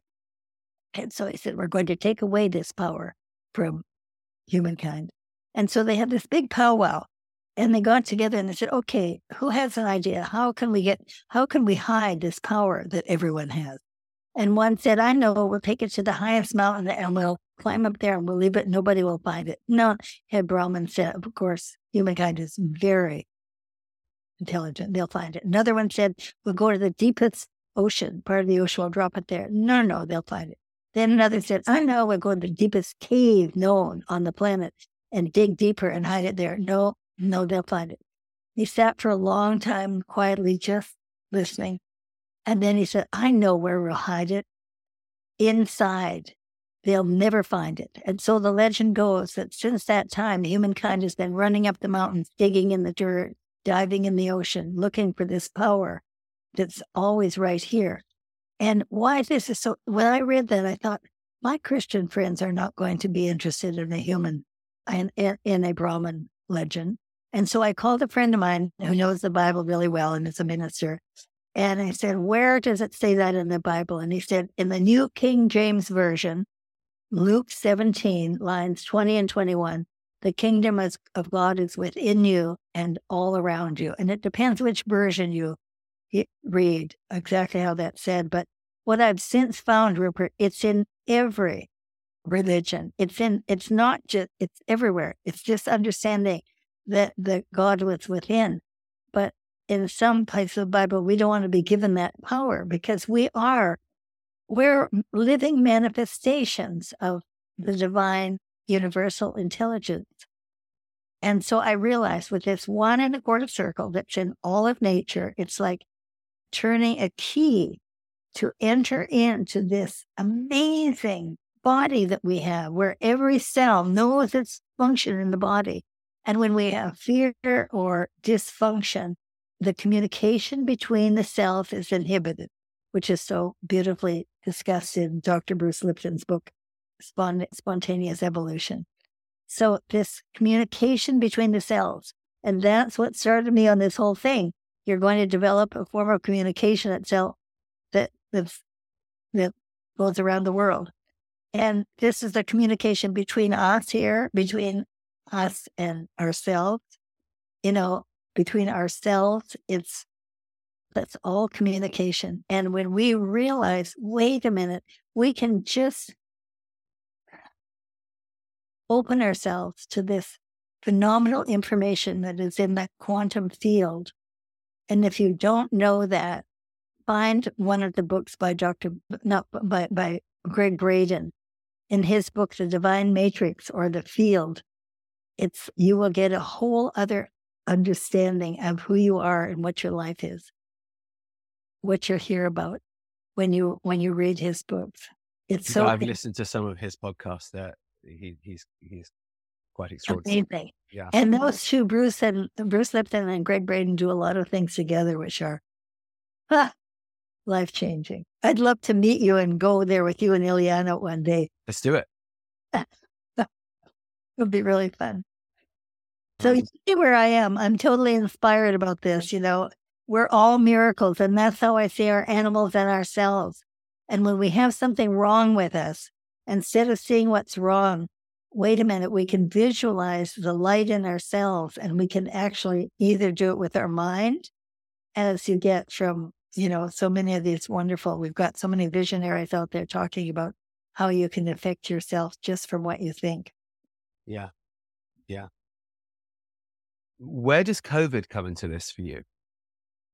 COVID was a life game changer for me because during that time when we couldn't teach and couldn't be traveling around the world, my sister, Robin Hood, who's uh, 14 years younger than I. Of course, you have a sister called Robin Hood. Yeah. Yeah.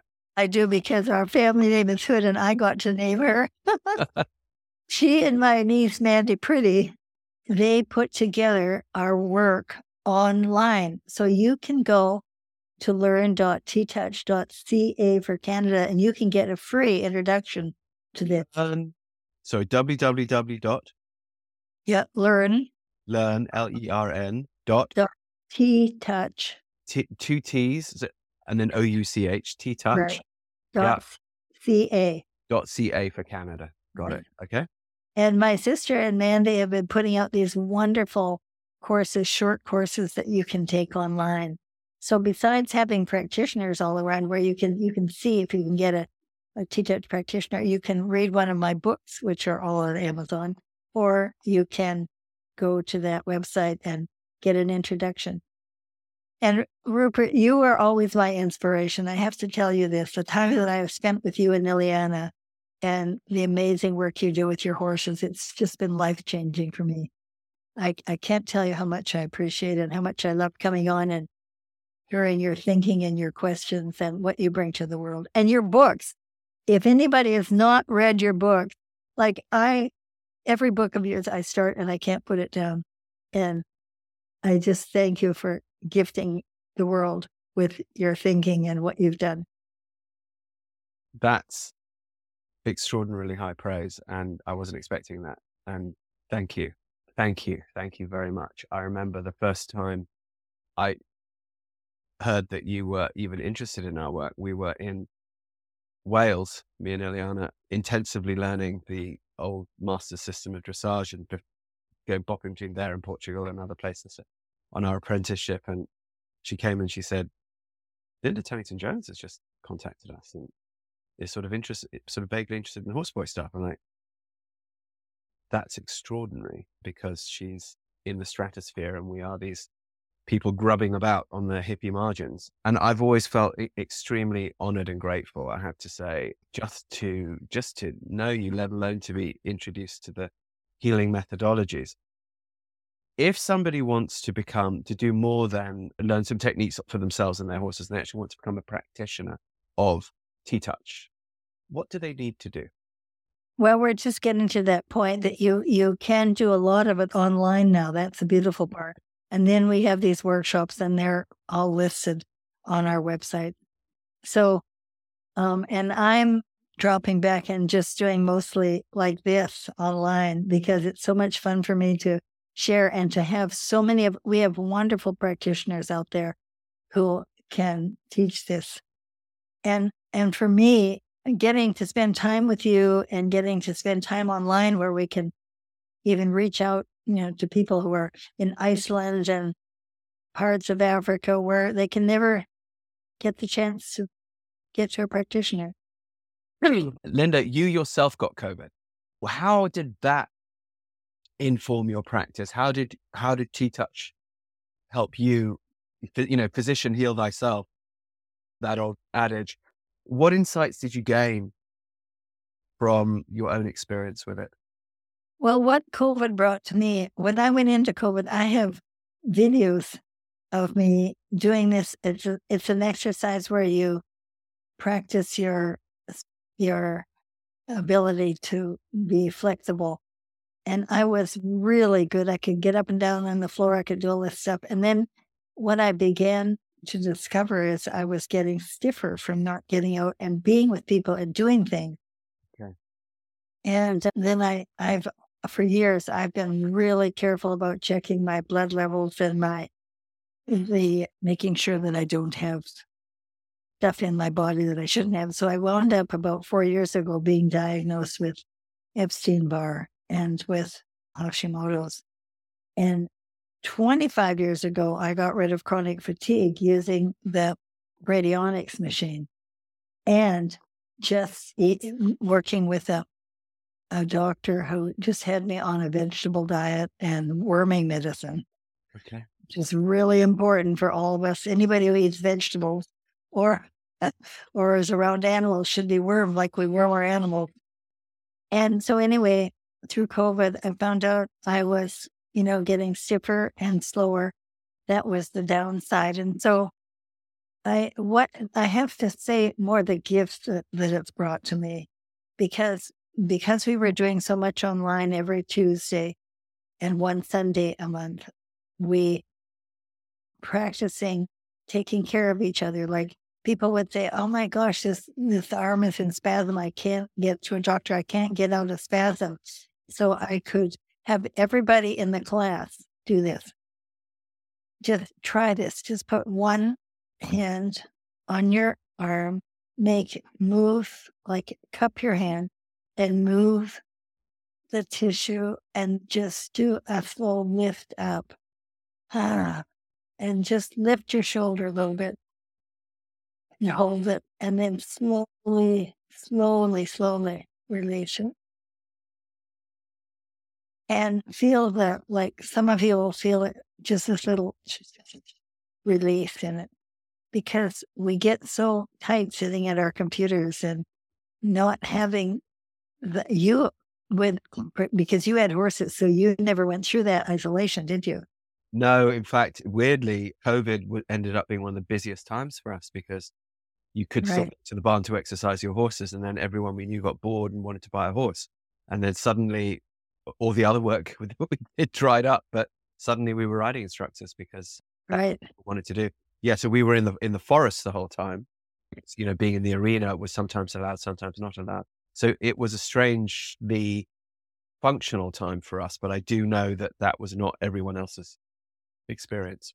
Yeah. So what I learned by doing this, just like you and I are, a person could have like like one thing with a knee, for instance, mm-hmm. bone on bone, couldn't get the surgery.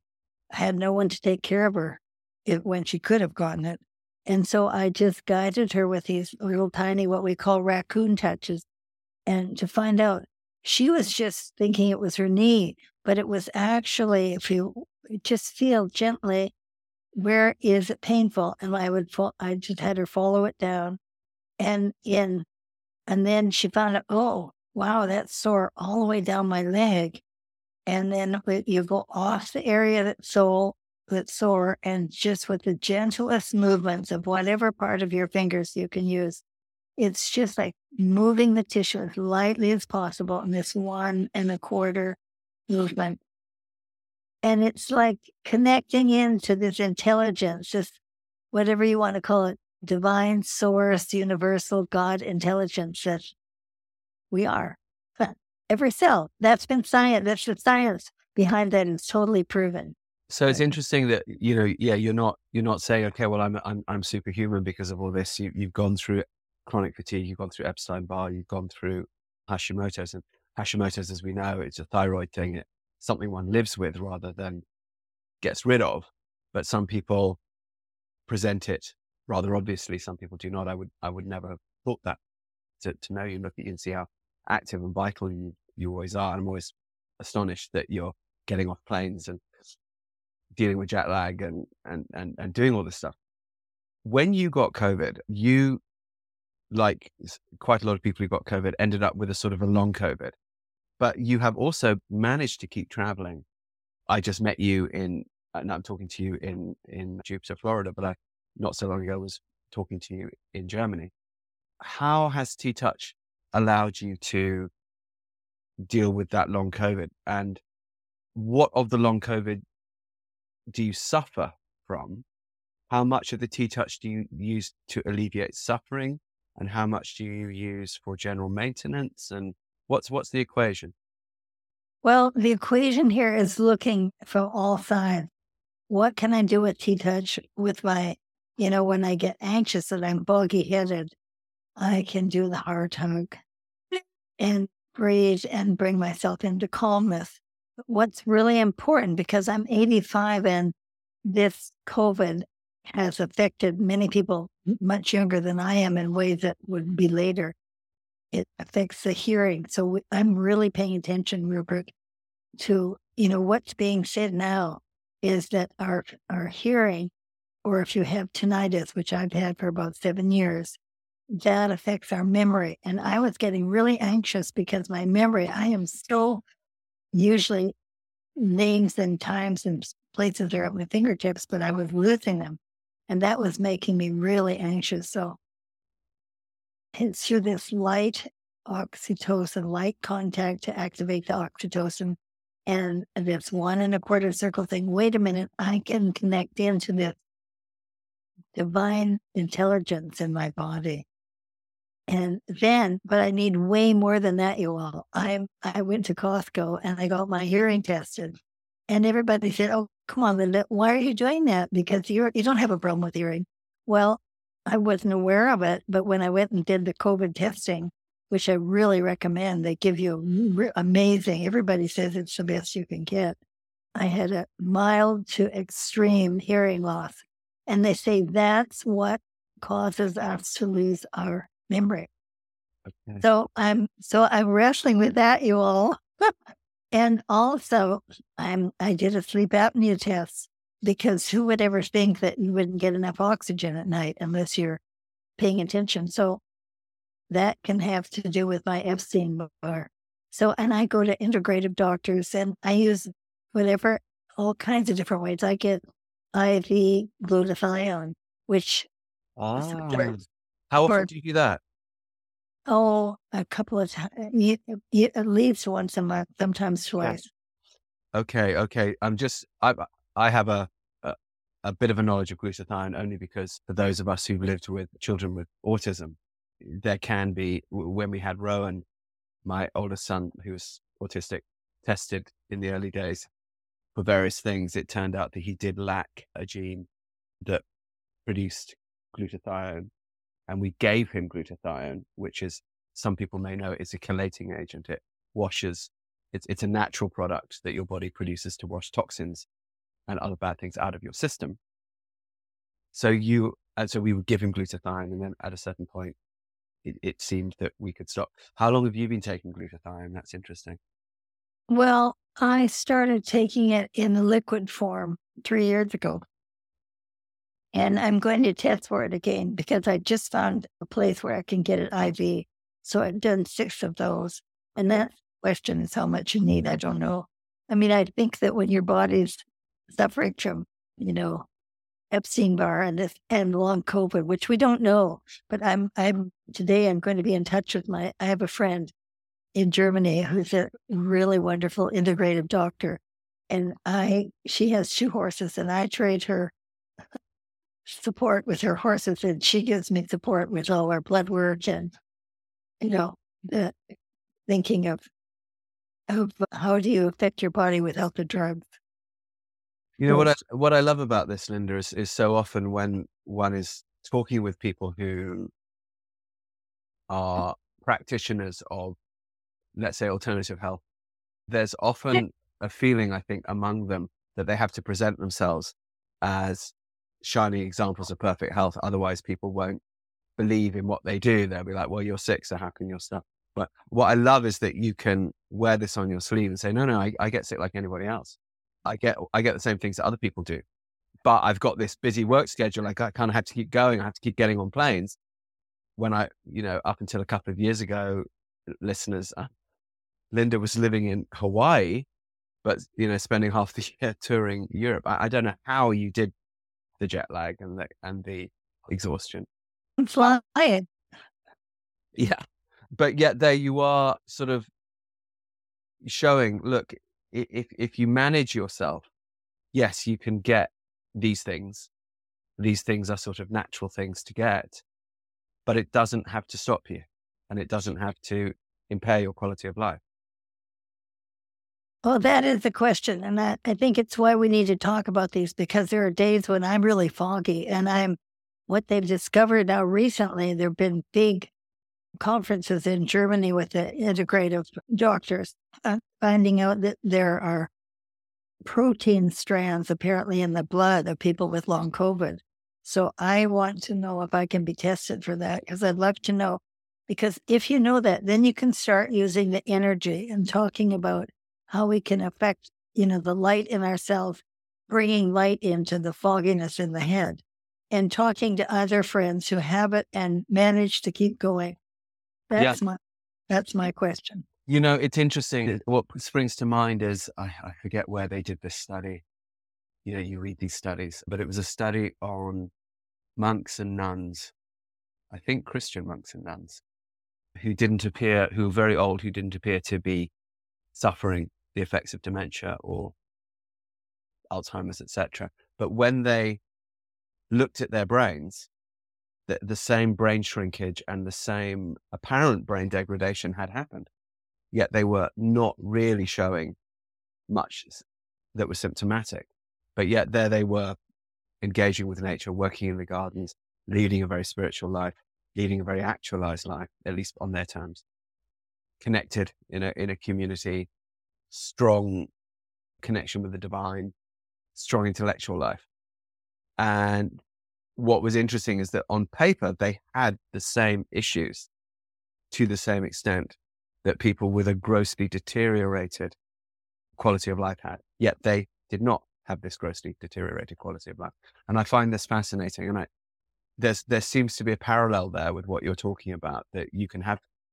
No, no one would look at you. I'm looking at you right now. The listeners can't see you, but I do not see somebody, or nor am I hearing somebody who I would describe in any degree as foggy. But there you are saying, well, Root, you know, there are days when I am. I love this honesty because it gives us faith that we could manage ourselves too. Well, I think, and for me, having having this concept that I can put my own hand, melt my hands on my body, and we didn't talk about the how we've named the different parts of the hands that we use to make this one and a quarter circle. We've given them animal names. But you see, during COVID, there were two interesting things that came up for me. It was said that there's a real happening of what's called feeling deficit syndrome, that people weren't feeling themselves, weren't feeling their bodies mm-hmm. because we don't shake hands, the hugging, all that mingling. And the other thing it said was that nature deficit syndrome, yeah. For those who weren't having horses, they could go out or couldn't walk their dog or didn't walk their dog. Uh, stuck inside. But for me, it's also, I don't know what you just said about the nuns being in the community. I've had, I had, I had what they call a mini stroke, which is actually TIA. I had it on. What does TIA stand for? Oh, I forget the word. It's, I don't know. We'll it, look it, it up. Yeah. Yeah. It, it's a word I should memorize and I, I can't remember it, but it's, it just, um, it's a warning for a stroke. And the thing is, I had no, I had, there was no clotting and no bleeding. They don't know what caused it, which is it. But to me, it was a wake up call. So that's when I said, okay, man, I'm getting my ears tested. I'm getting my sleep apnea and I'm just waiting. And I've been talking to me, quite a few friends I found out who have these CPAP thing. And, and because when they tested me, Rupert, uh-huh. I told you this before. I was found during the night to have like many episodes of only 68% oxygen. And the thing that is so wild is that I woke up with dreams like five, six years ago in Hawaii. I kept waking up and I said to Roland, I have to get more oxygen. And I tried to rent an oxygen machine, but you know, you have to have a doctor and you have to know what you're doing. And it's very expensive if you don't have insurance or have a doctor's prescription. So finally, I'm waiting here for this CPAP. And when I say foggy, I don't know what that means. It's sometimes I feel like I'm not in my body, and that's when I can use TTouch.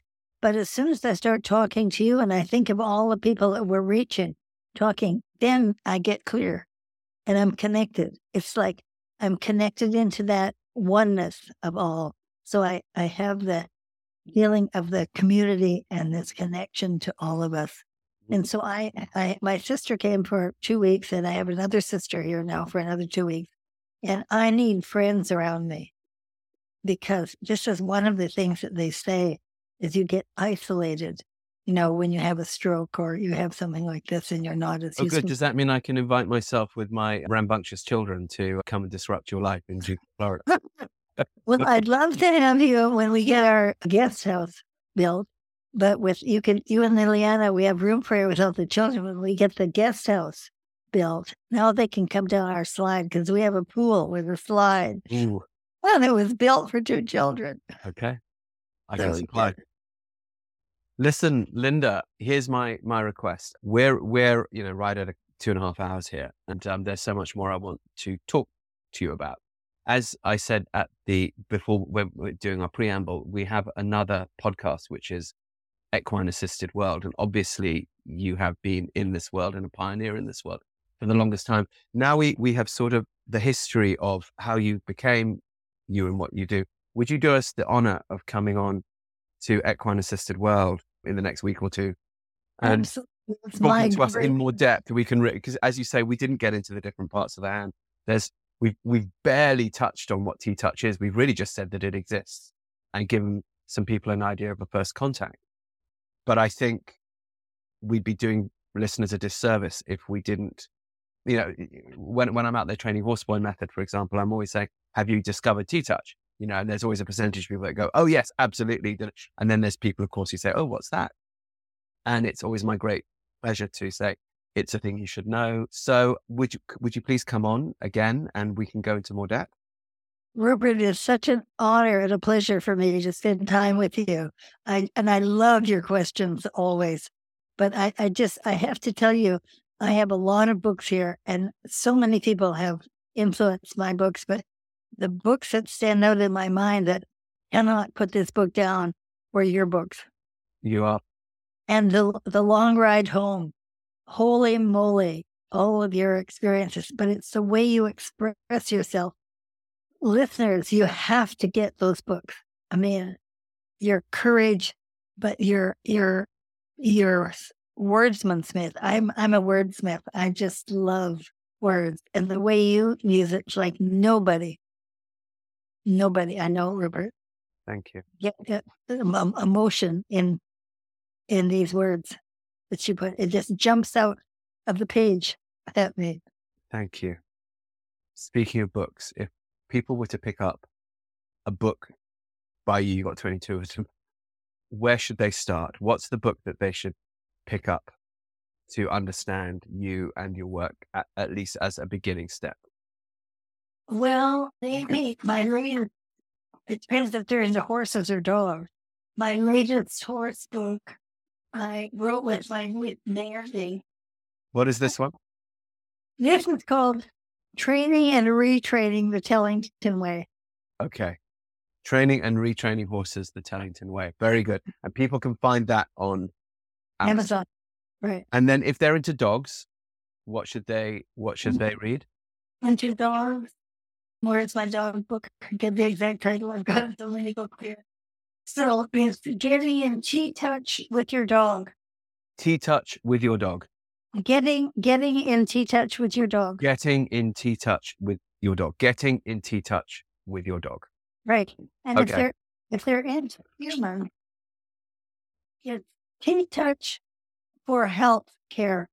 TTouch for healthcare. So if you're just into this for a human point of view, T touch for healthcare. Right. Perfect. And let's just give people your URL again, your website again to Yes. To get the classes, you go to learn.ttouch.ca. www.learn.ttouch.ca. Yes. Got it. Right. Okay. All right, Linda. Thank you. I must go. I have someone who's in the saddle who'll be wait- expecting me there in 15 minutes. I've got to jump in the car and go. Otherwise, I'll be cross. Eh, I cannot thank you enough for this. It's been such a treat. I know our listeners will feel the same. And I can't wait to have you back on for Equine Assisted World to go deeper into TTouch and how it works. I look forward to it. And I look forward to sharing the stuff I did for years before there was ever an association. All right, let's do it. See you soon. Okay. Okay. Much love. Much love. Bye. Bye bye. Aloha. Thank you for joining us. We hope you enjoyed today's podcast. Join our website, newtrailslearning.com, to check out our online courses and live workshops in Horseboy Method, Movement Method, and Athena. These evidence based programs have helped children, veterans, and people dealing with trauma around the world. We also offer a horse training program and self care program for riders on longridehome.com. These include easy to do online courses and tutorials that bring you and your horse joy. For an overview of all shows and programs, go to rupertisaacson.com. See you on the next show. And please remember to press subscribe and share.